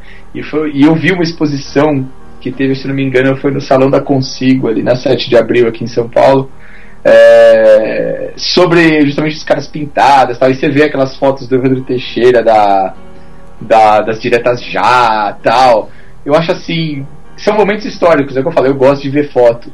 Então, são fotos que marcantes. Você fala, pô, que legal, vamos sair. E você vendo aquelas manifestações, você fala, pô, o Brasil tá passando por um momento. Embora foi uma ejaculação precoce, mas passou por um momento legal. Assim. passou por um momento legal. Foi, assim, teve uma das manifestações, assim, que, nossa, arrepiou, meu, arrepiou. Nossa, foi, foi linda. Então eu falei, meu, eu vou pra rua, vou começar a fotografar isso. E, e, e, dava às vezes raiva de você ver o que, que, a televisão mostrava e tudo, e você tava lá no meio e não era aquilo que estava acontecendo, sabe? E a, e a imprensa mostrava uma outra coisa. Foi, foi muito foda registrar as coisas. E eu passei por um lado assim, tanto que você não vê é, policial atirando, não vê nada na, nas minhas fotos. Eu, eu registrei as pessoas, mas eu peguei muitos cartazes, é, alguma coisa da polícia, porque ela começou a ficar muito em cima quase no fim da, das manifestações. E enquanto ela teve aquela manifestação que teoricamente não tinha políticos, partidos políticos no meio, tal, assim, eu acompanhei. Aí quando o negócio começou a ficar meio pesado, quase acabando, eu parei de fotografar e que nem agora desse ano eu não fotografei nenhuma, porque acho que perdeu um pouco a o sentido, se é que um dia teve um sentido, na verdade. Hoje eu, eu olho as fotos, vejo as histórias, mas foi um momento do Brasil que eu quis, que eu quis registrar. Eu acho assim, como brasileiro, e assim, fotógrafo, eu acho que eu tinha a obrigação de estar lá, pelo menos numa manifestação, registrando isso. E fora a adrenalina que era, que é uma delícia. Até hoje, eu chegava em casa, eu saía, eu lembro que eu saía para fotografar com capacete, máscara de gás, tudo pra tudo, tudo lado. Era uma adrenalina boa. Você ia pra guerra, praticamente. Praticamente, cara. Não sei como é estar tá numa guerra. Acredito que seja é, o que acontecia aqui elevado à décima potência, mas é, foi punk, principalmente no dia foi 13 de junho, que foi a Maria Antônia ali na, na Consolação. Meu, aquilo foi uma batalha campal, meu. Foi, acho que as, o dia mais violento que eu, que eu presenciei, assim. Foi somente por parte da polícia, foi, foi incrível. Foi. Eu só via coisa voando, tiro de bomba, bomba de gás e ardia o olho, até você pegar a máscara, tudo foi, foi pesado aquele dia. Mas foi, foi legal, foi, foi uma experiência bacana. E eu usei, eu saía com duas câmeras, porque quando nessas situações, quando tá tudo tranquilo, você tá, tem tempo de trocar uma lente e tal. Mas quando o, o bicho pega, é, papum. Então eu saía com uma 7D que tava com uma uma, 17, uma 70-200 e uma 6D com a 1740. Isso foi minha. Eu odeio flash, eu não gosto de trabalhar com flash, então eu, eu usava o ISO alto e, e tudo que minhas lentes podiam me dar. Você usava muito grande angular para contextualizar a situação ou sim, eu gostava fazer menos? Então eu, é, eu usei muito grande angular. A tele eu usei muito pouco, mas eu gostava de usar muito a grande angular para mostrar o pessoal assim. Aí eu começava, comecei, ah, levava também às vezes um monopé. Algumas manifestações eu levava o um monopé, que eu colocava a câmera. E vai pra... que alguém vem e você dava na cabeça, né? Antes bater com o monopé do que com a lente. E pá! Também, também, mas eu usava ele na. colocava a grande angular na câmera e fazia umas, umas tomadas de cima, assim, que quando tinha toda o pessoal da manifestação, assim, eh, se reunindo antes deles começarem a andar. Então gerava umas imagens bem legais, assim. Mas no, no, geral foi isso que eu usei. Assim. E o esquema de colocar a GoPro em cima da câmera? Você isso... fez só na Copa, é isso? Não, eu fiz eu tenho algumas coisas da, das manifestações também, mas eu quase não editei ainda. Eu assim, eu acho demais o vídeo, acho demais usar GoPro. Quando eu olho o que eu fiz assim, desses registros assim, eu acho do caramba. Só que eu não tenho saco para editar vídeo, meu. Puta, é. Você tem que passar e exportar e renderizar. Não, não tenho, não tenho paciência, então eu acabo deixando pela metade. Mas eu tenho muitos Você vídeos. terceiriza o serviço, cobra baratinho. Né?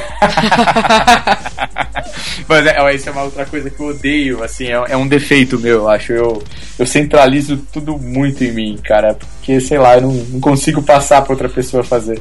Eu, eu, acho que assim, eu, eu, eu, nunca teria um assistente, assim. Mas o seu hoje... tempo, ele, ele, é, ele é bem dividido para você conseguir fazer todas as suas coisas, né? sim, né? Ou não? É, não, sim, totalmente dividido. E, e agora com meu filho ficou pior ainda, assim, eu dividi mais ainda, porque às vezes ele quer trabalhar e você quer brincar com ele, então. ou ele quer assistir algum vídeo no seu computador também, então, ou ele quer usar sua câmera. Então você tem que dividir, você tem que ser fotógrafo, editor, pai, tudo ao mesmo tempo. Então é, é complicado. Um tempo depois da Copa, assim, um pouco antes da Copa, tá, tendo, tá sendo muito pesado, assim, nossa, é, é muita coisa, é muita reunião, muita coisa. Chega uma hora que eu, eu tô quase me perdendo. Hoje mesmo brinquei com um amigo meu, falei pra ele, meu, tô precisando de um assistente. Pelo menos fazer alguma coisa, que tem hora que eu não Aí consigo. o cara fala, você quer que edita? O que, que você quer? Que Não, edita é. os vídeos? Ele fala, não, cuida do meu filho. Que, É, é de mais Deus, ou menos é, não é, mas quase isso, quase. Porque, porque no final, eu, eu nunca tentei, mas eu acho assim que se eu tivesse alguém pra fazer alguma coisa, eu ia ficar em cima o tempo inteiro. Eu ia falar, meu, sai pra lá, deixa que eu faço. Eu gosto de pôr a mão na massa, não adianta, é é uma coisa minha. Acho que é, fotografia pra mim é quase, não pra mim, pra muita, muita gente, né? É quase que nem um, um segundo filho, né? A gente tem que, tipo, cuidar dela pra ficar do jeito que a gente quer, senão. é Porque é você que fez, né? Você sabe o que você quer. É que nem os vídeos, às vezes eu falo, pô, vou mandar pra alguém, mas eu falo, porra, mas fui eu que fiz, eu que sei o que eu tava sentindo ali, eu sei a hora do corte, o que eu quero. Então é, é- é complicado. É, ainda mais gosto. porque, principalmente as fotos, você já, já, você já saiu pra fotografar sabendo como vai ser a sua pós-produção, como que você vai explicar Sim. isso pra alguém, né? Exa- então, exatamente, cara, exatamente. Qual é o tipo de PB que eu quero? Se é um PB denso, com preto mesmo, ou se é uma coisa mais suave, ah, o colorido estourando, bem forte, pesado, bem saturado, uma coisa mais light também. É, é difícil você passar isso. Eu acho assim, é, eu não, consigo me ver alguém editando o que eu fiz hoje na rua, por exemplo. Uma pessoa vai olhar ali, o que, que ele sabe que, que eu queria mostrar, cara, que é talvez o cartaz que esteja atrás e a pessoa passando, aquele pedaço da sombra, eu quero que entre, sabe? Quero dar um contraste maior para puxar mais aquela sombra, aquela cor. É difícil você explicar isso pra pessoa. E no final você acaba ali do lado conversando com ela, você mesmo vai lá e faz. Né?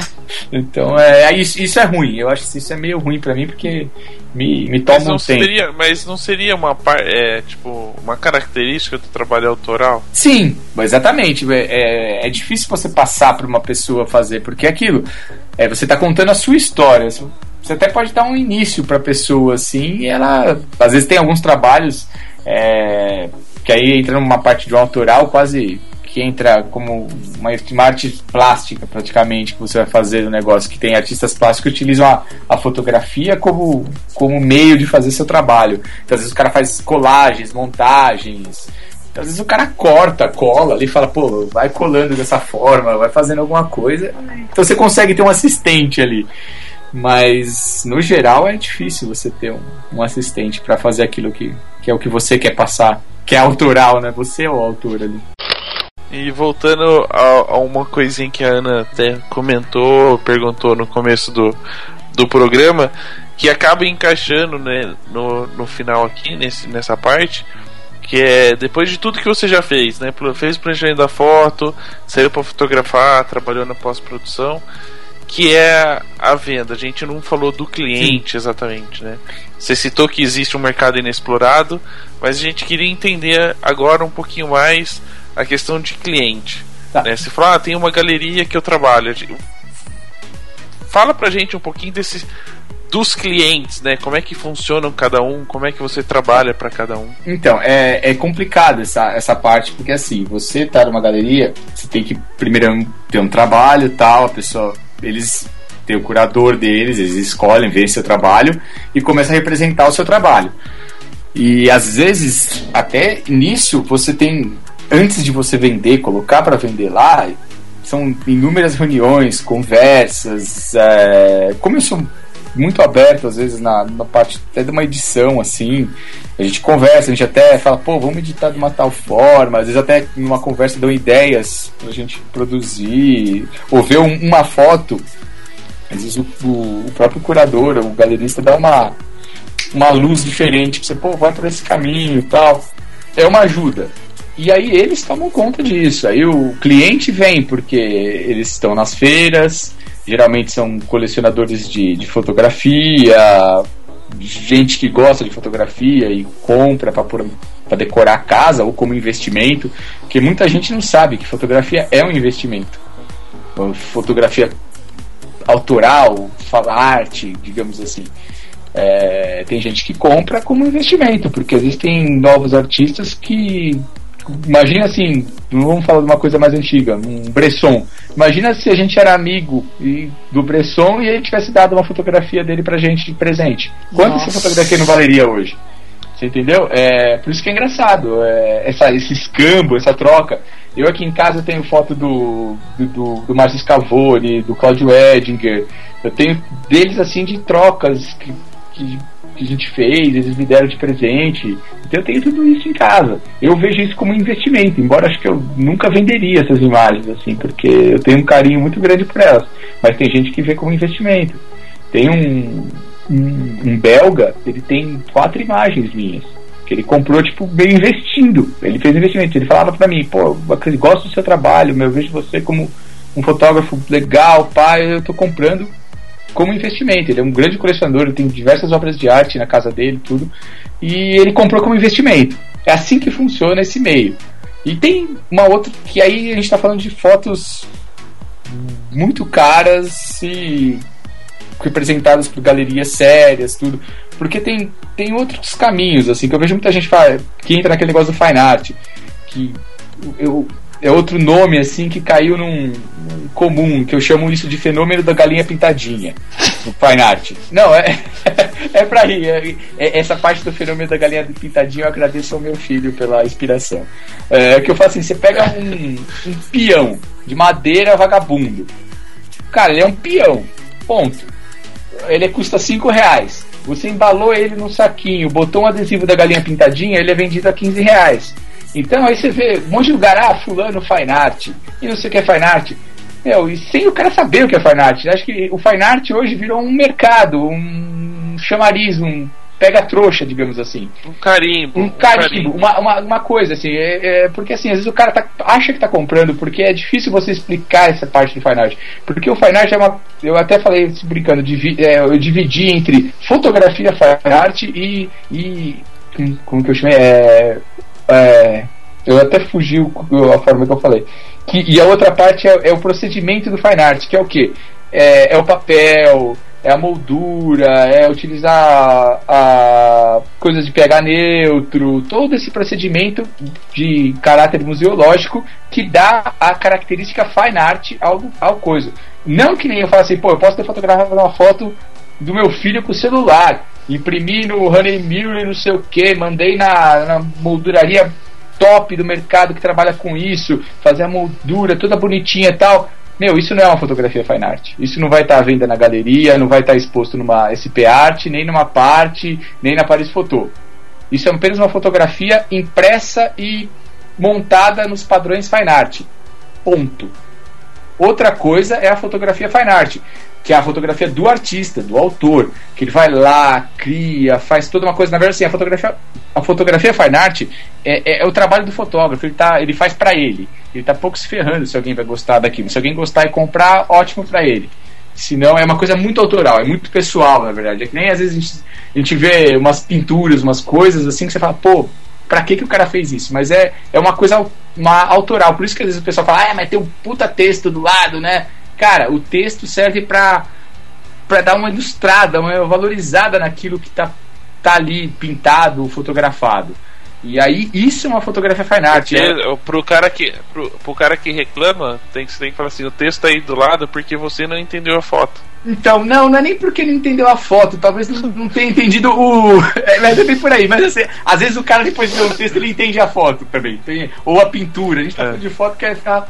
O tema é fotografia, mas é. Porque às vezes fica uma coisa muito pesada. Porque o fine art nada mais é do que belas artes. Ela pode existir na, na escultura, no quadro, na pintura. Então é, é muito amplo o negócio. E, e essa coisa do fine art, as pessoas têm que tomar muito cuidado. Porque o pessoal acha, ah, tô fazendo foto fine art. Então você não tá, você tá vendendo fotografia comum impressa num bom papel. E só. E às vezes você nem sabe vender esse papel, entendeu? É, é, é complicado. Então aí que entra essa parte da galeria, de ser uma galeria séria tal. Isso sim transforma a sua fotografia, tipo, eleva o nível da sua fotografia.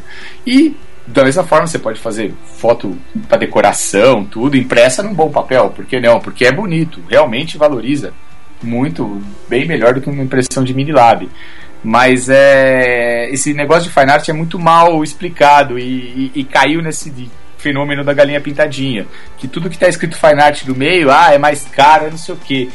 E a pessoa fica meio perdida nisso. Tanto quem compra quanto quem vende. Porque ela, ela tem uma visão da fine art, do fine art que não, não condiz com o mercado. Você, é difícil explicar, é, é bem complicado. Eu falo, é, nem, nem se você procura no Google você consegue uma. Uma das poucas coisas que o Google não explica. Fine art. Você coloca lá, tem. tem N, é, não, é. É N definições, é N coisa. Porque vira e mexe você procura assim. Você vê fóruns, tem na, na Fotografar mesmo, tem o fórum Fine Art Inside. Você vê quando se perguntam, às vezes abre para as perguntas do público, ah, mas o que é Fine Art e tal?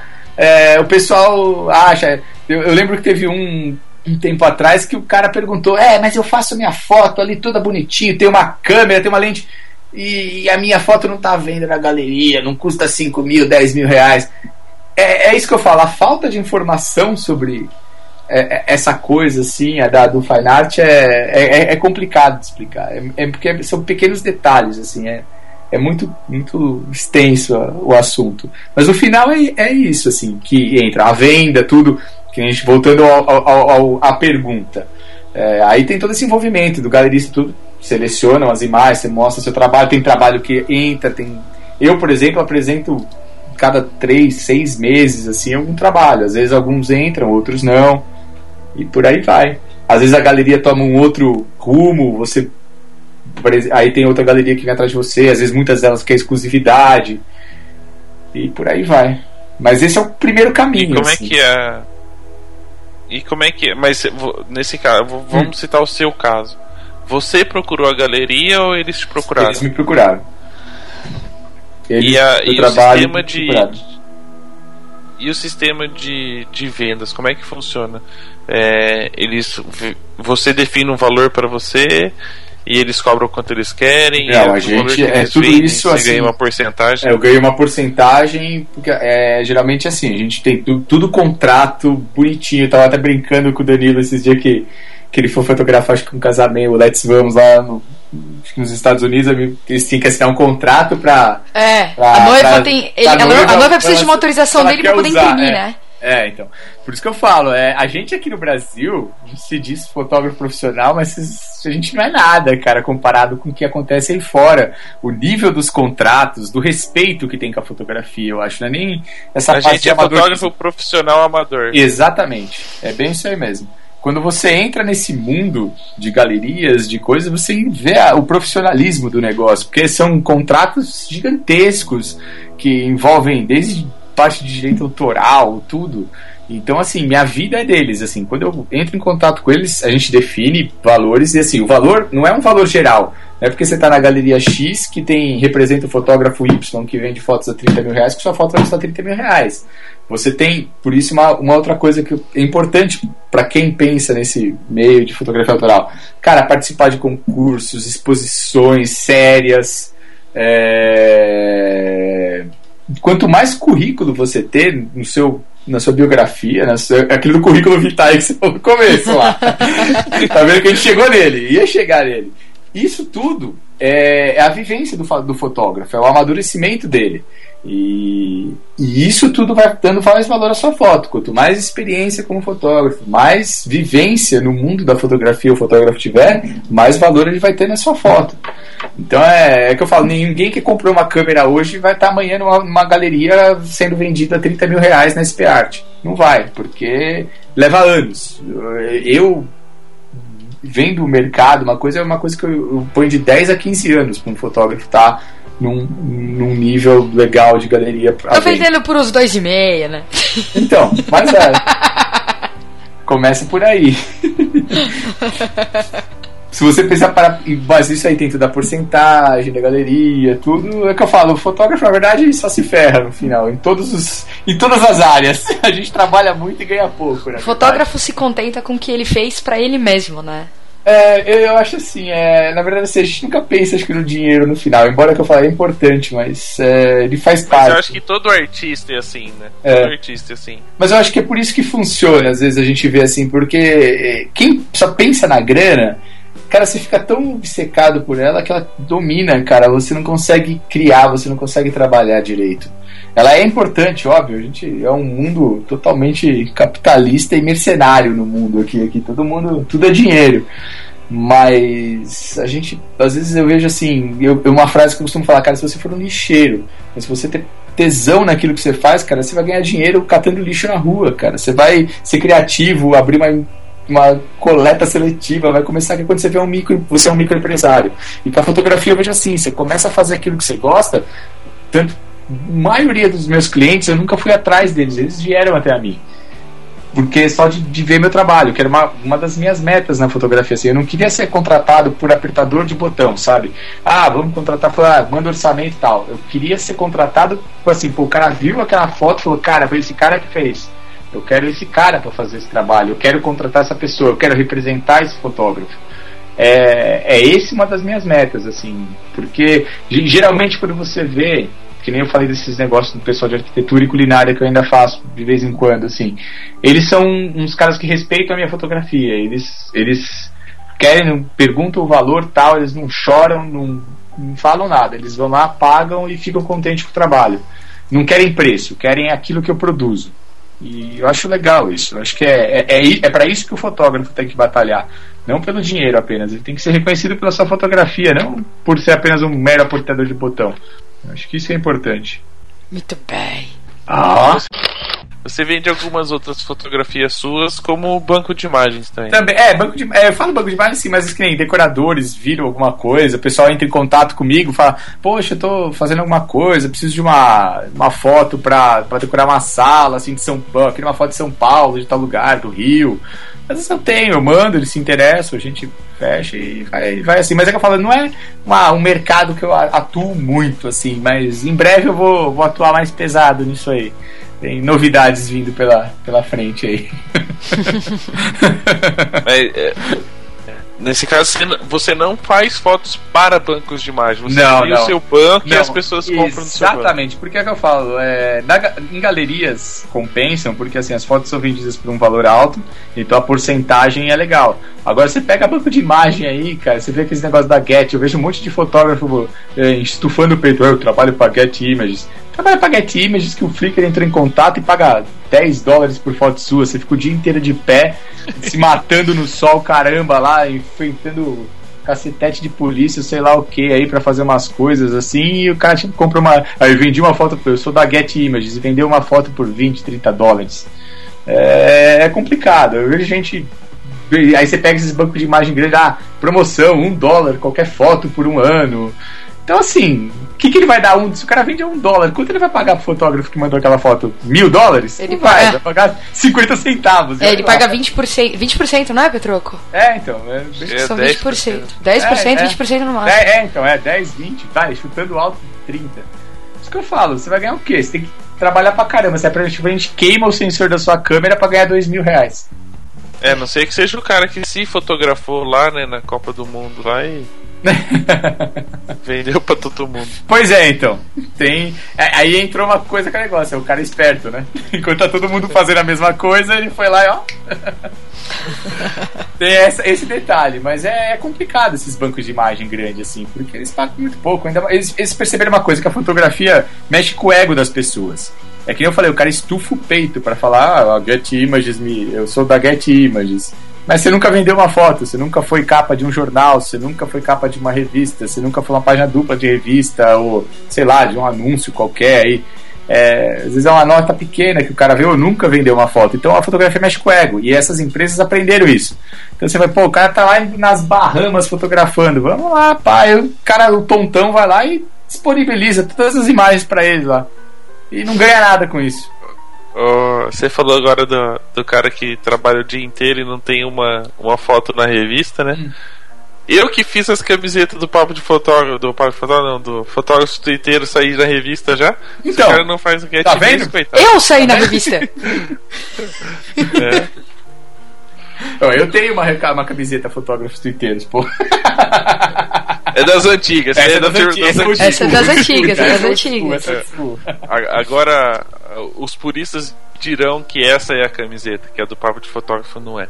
É porque só do pau de fotógrafo só a gente tem. Esse daí, é, esse daí já é, é, é mainstream, esse negócio do papo de fotógrafo. Essa, essa do Papa de Fotógrafo é a Leicazinha. É, é a lei que É raríssimo. É raríssimo, coisa rara. É, falar, É cara, é cara. Falar. Mas esse negócio cai é de, de coisas. Tem banco de. Tem gente que produz muito e vende pra caramba. Tem o, o Dorival Moreira, por exemplo, ele trabalha muito com fotografia de decoração. Ele vende foto pra caramba. Ele é, ele é o cara, eu diria. E pouca gente que às vezes já ouviu falar dele. É, nunca ouvi falar, não. É, Então, é, ele teve. Ele fez uma entrevista na revista Fox. Teve uma, um ano que ele vendeu 8 mil fotografias. Porra. Só nessas, assim. Mas é que tá, algum banco representa ele? Ele representa. Não, é ele. Ponto. Essa coisa. É, é- é- você tem que ter uma dedicação bem grande, assim. É, é aquilo. Ele achou o nicho, fez os contatos e foi pra frente. É, porque, como eu acho assim, quanto mais gente você envolve no, no processo, menos dinheiro você ganha. Por isso que talvez eu, eu centralize tudo em mim, assim. É, porque já que é, é um negócio difícil de, de ir pra frente, você tem que centralizar pra você ganhar. Quanto mais você centralizar, mais grana você ganha. É lógico, não precisa dividir com ninguém. Exatamente. Porque assim, os caras, os caras te querem. Ah, vamos lá, tal. Mas aí quando você vai ver o que eu falei, get image, ah, beleza, você se mata aí o dia inteiro, um mês fotografando a Copa, se, você sobe todas as fotos pra cá e a gente paga um dólar por foto. Nossa. É aquilo que eu falo, a grande. Caraca, tem gente, eu conheço gente que nesse negócio de, de bancos de imagem já vendeu boas fotos, às vezes por 5 mil reais até. Mas era a foto, tipo, aquela coisa, tipo, Obama tomando um tiro no meio da cabeça, no meio da, da praça pública, assim. Aí o cara vai vender. Porque hoje em dia todo mundo é fotógrafo. É, e é aquilo que eu falo do ego, esse negócio assim, é, tem esse negócio do Estadão, ah, você é repórter do Terra, por quê? Pra que, que eu vou contratar um fotógrafo, pagar é, é todos os encargos trabalhistas, o caramba, se tem um, um cara com celular ali que vai adorar ter a fotinho dele lá, crédito, fulano. É lógico. Pronto.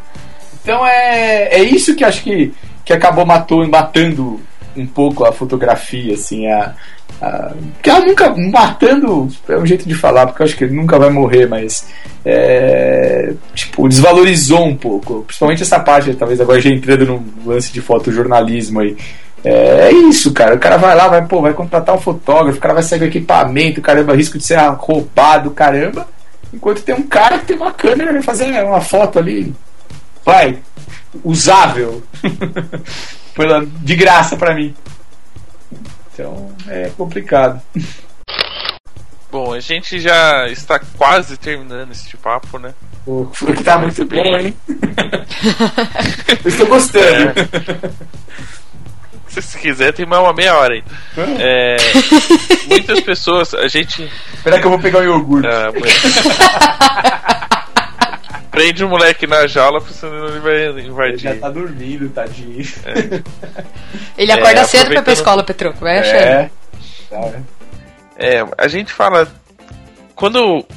Pelo menos pra quem fotografa casamento, às vezes é muito. É cansativo, né? Você acaba entrando no automático. E, e uma das recomendações, ou que as pessoas sempre citam nos workshops, nas palestras, é que a pessoa procure fazer alguma coisa, assim, fotografar algo que ela gosta sem, Sem compromisso. responsabilidade, sem compromisso. E, e a fotografia autoral acaba sendo uma das saídas, né? Que é o cara fotografar sem- pra ele. É. É, queria que você, como na verdade esse é o seu negócio, É.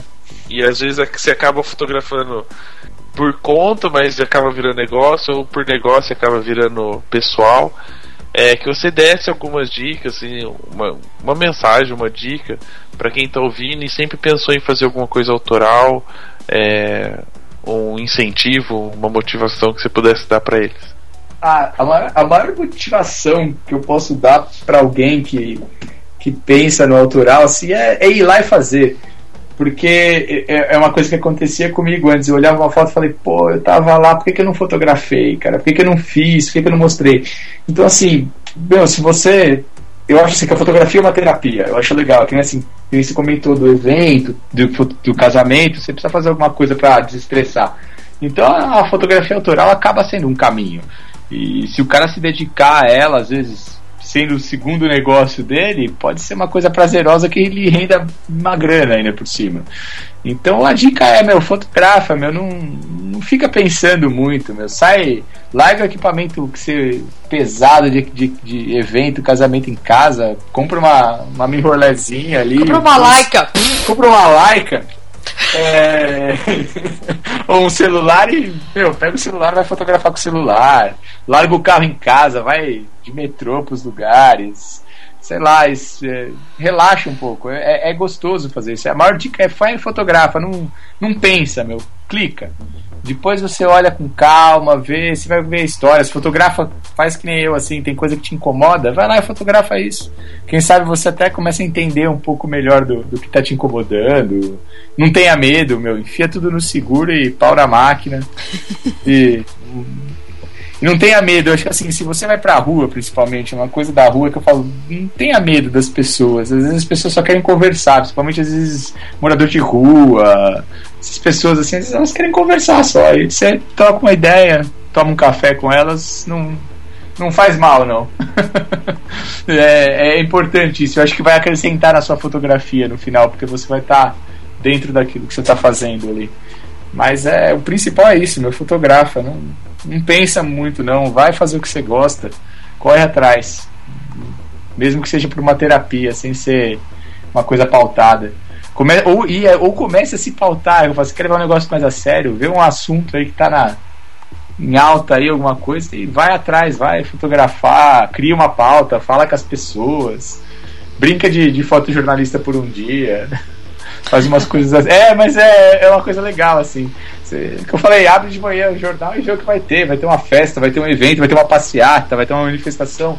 Vai lá fotografar. Se é o que você gosta, às vezes. Porque tem gente que não gosta. E, e às vezes tem gente que, que gosta e não sabe que gosta ainda. Tem que, que ir lá para ver. Você tem que descobrir qual é a sua, porque, ó, porque é justamente isso, é autoral, é, é você. Ou pega suas fotos de casamento, mesmo que você faz, e começa a fazer umas umas intervenções nela, imprime elas, começa a cortar, fazer umas colagens em cima, desenhar em cima. Tudo isso é fotografia. É legal isso, é, é um bom exercício. Aí às vezes você vai até olhar suas fotos de, no casamento, na hora do seu trabalho, de uma forma diferente. Muito bem, é, este foi o papo com o Urshi. Eu gosto de ler assim, Urshi. Urshi. Ale, Alecandro Urshi. A Urki. É o Aurch, porra. Aurch. E então passa pro pessoal que quiser conhecer mais seu trabalho, quiser acompanhar você no Face, seus contatos pro pessoal, se quiser fazer alguma pergunta. É, bom, eu, eu olha, é que eu, é que eu falo para todo mundo. Meu e-mail tá, tá sempre aberto a todos, às vezes eu demoro um pouco para responder, mas tenha certeza que vocês vão serem, ser respondidos. É, tem meu site que é o www.alexandreurk com ch no final é .com.br. É da 46 Urk. graus. É, dá 46 graus, é isso mesmo. Aí, Miguel, já grátis. já vai grátis. Meu, na, eu, já vai grátis, ele tá pagando, porra. Já vai grátis nada, tá pagando. Oi, oi, oi. Mas é o site, eu tenho que falar a verdade, eles são foda, meu. Eu adoro a plataforma que eles criaram, cara. Meu, foi, foi a solução pro meu, pro meu, meu trabalho ali. E tenho dois que eu são especial que eu foquei muito na fotografia de rua, que é o www.cheirodarrua.com.br o outro que é o www.ascoresdasruas.com.br. No Facebook você me acha com o Alexandre Uric mesmo. O meu Instagram, que é o. Praticamente todo dia tem umas fotos fresquinhas lá, que é o Aurch. Aurch. Aurch. e é isso. Obrigado pela paciência de terem me ouvido. É, vamos ver o que os números dirão. É. o que, que foi? vamos ver o que, que os números dirão, né? É, vamos ver, vamos ver, né? É. Provavelmente não vou, ó, quem sabe, hein? Vai, ou, ou, ou, o pessoal vai parar de ouvir papo de fotógrafo ou vai ouvir mais. Pelo amor de Deus, a primeira opção está descartada. Não, não, vai, vai ouvir mais, vamos ouvir mais, vamos ouvir mais. Ana, então aproveita já e passe os nossos contatos www.papodefotógrafo.com.br contato arroba papodefotógrafo.com.br papo underline fotógrafo e papo fotógrafo BR Exatamente. E lembrando que tem novidades no site do Papo de Fotógrafo, tem um novo quadro Papo Sério com o Ale Borges. Muito Acessem bem. o canal do YouTube, né? No YouTube. YouTube. Então Entendeu? acompanhem lá, aprendam. Pode meter o pau nele também, porque ele é o que ele vai fazer. Taca ele pau, Marco. Taca ali pau nesse carinha, Marcos. E até a próxima. Até. Falou. Abraços. Adiós.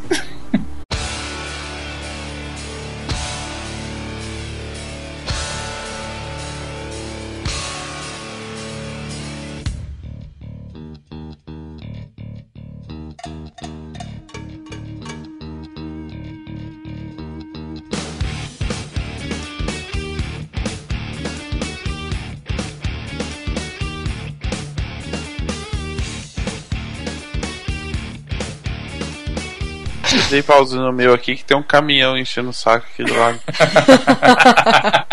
Fotografa ele. Ah não, eu vou tacar a câmera na cabeça do nego. Dá pra escutar? Não. Não. Ah, então tá bom. Então eu vou continuar aqui falando. Ai, droga. Voltando. vo- Voltando. Hã? Vai, continua. Voltando. Ah, caralho. Caramba.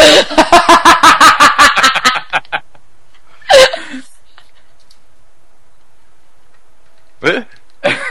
Sua vez, vai, papo. Eu vou botar no mudo pra eu rir sozinha aqui. É, é uma, uma coisa que a, a gente vai- até já pega o gancho pra, pra falar sobre. É, e eu esqueci a pergunta. Isso porque era um gancho, não era um Isso assunto que era um novo. gancho, hein? Ainda Não, bem. puta merda, tava com a pergunta até agora na cabeça. Aí você falou da, da mardita da câmera, eu esqueci. Era de equipamento, era É. de... É. Ah, e lembrei. Olha lá. É porque tem um começo da frase. Ah, então vai.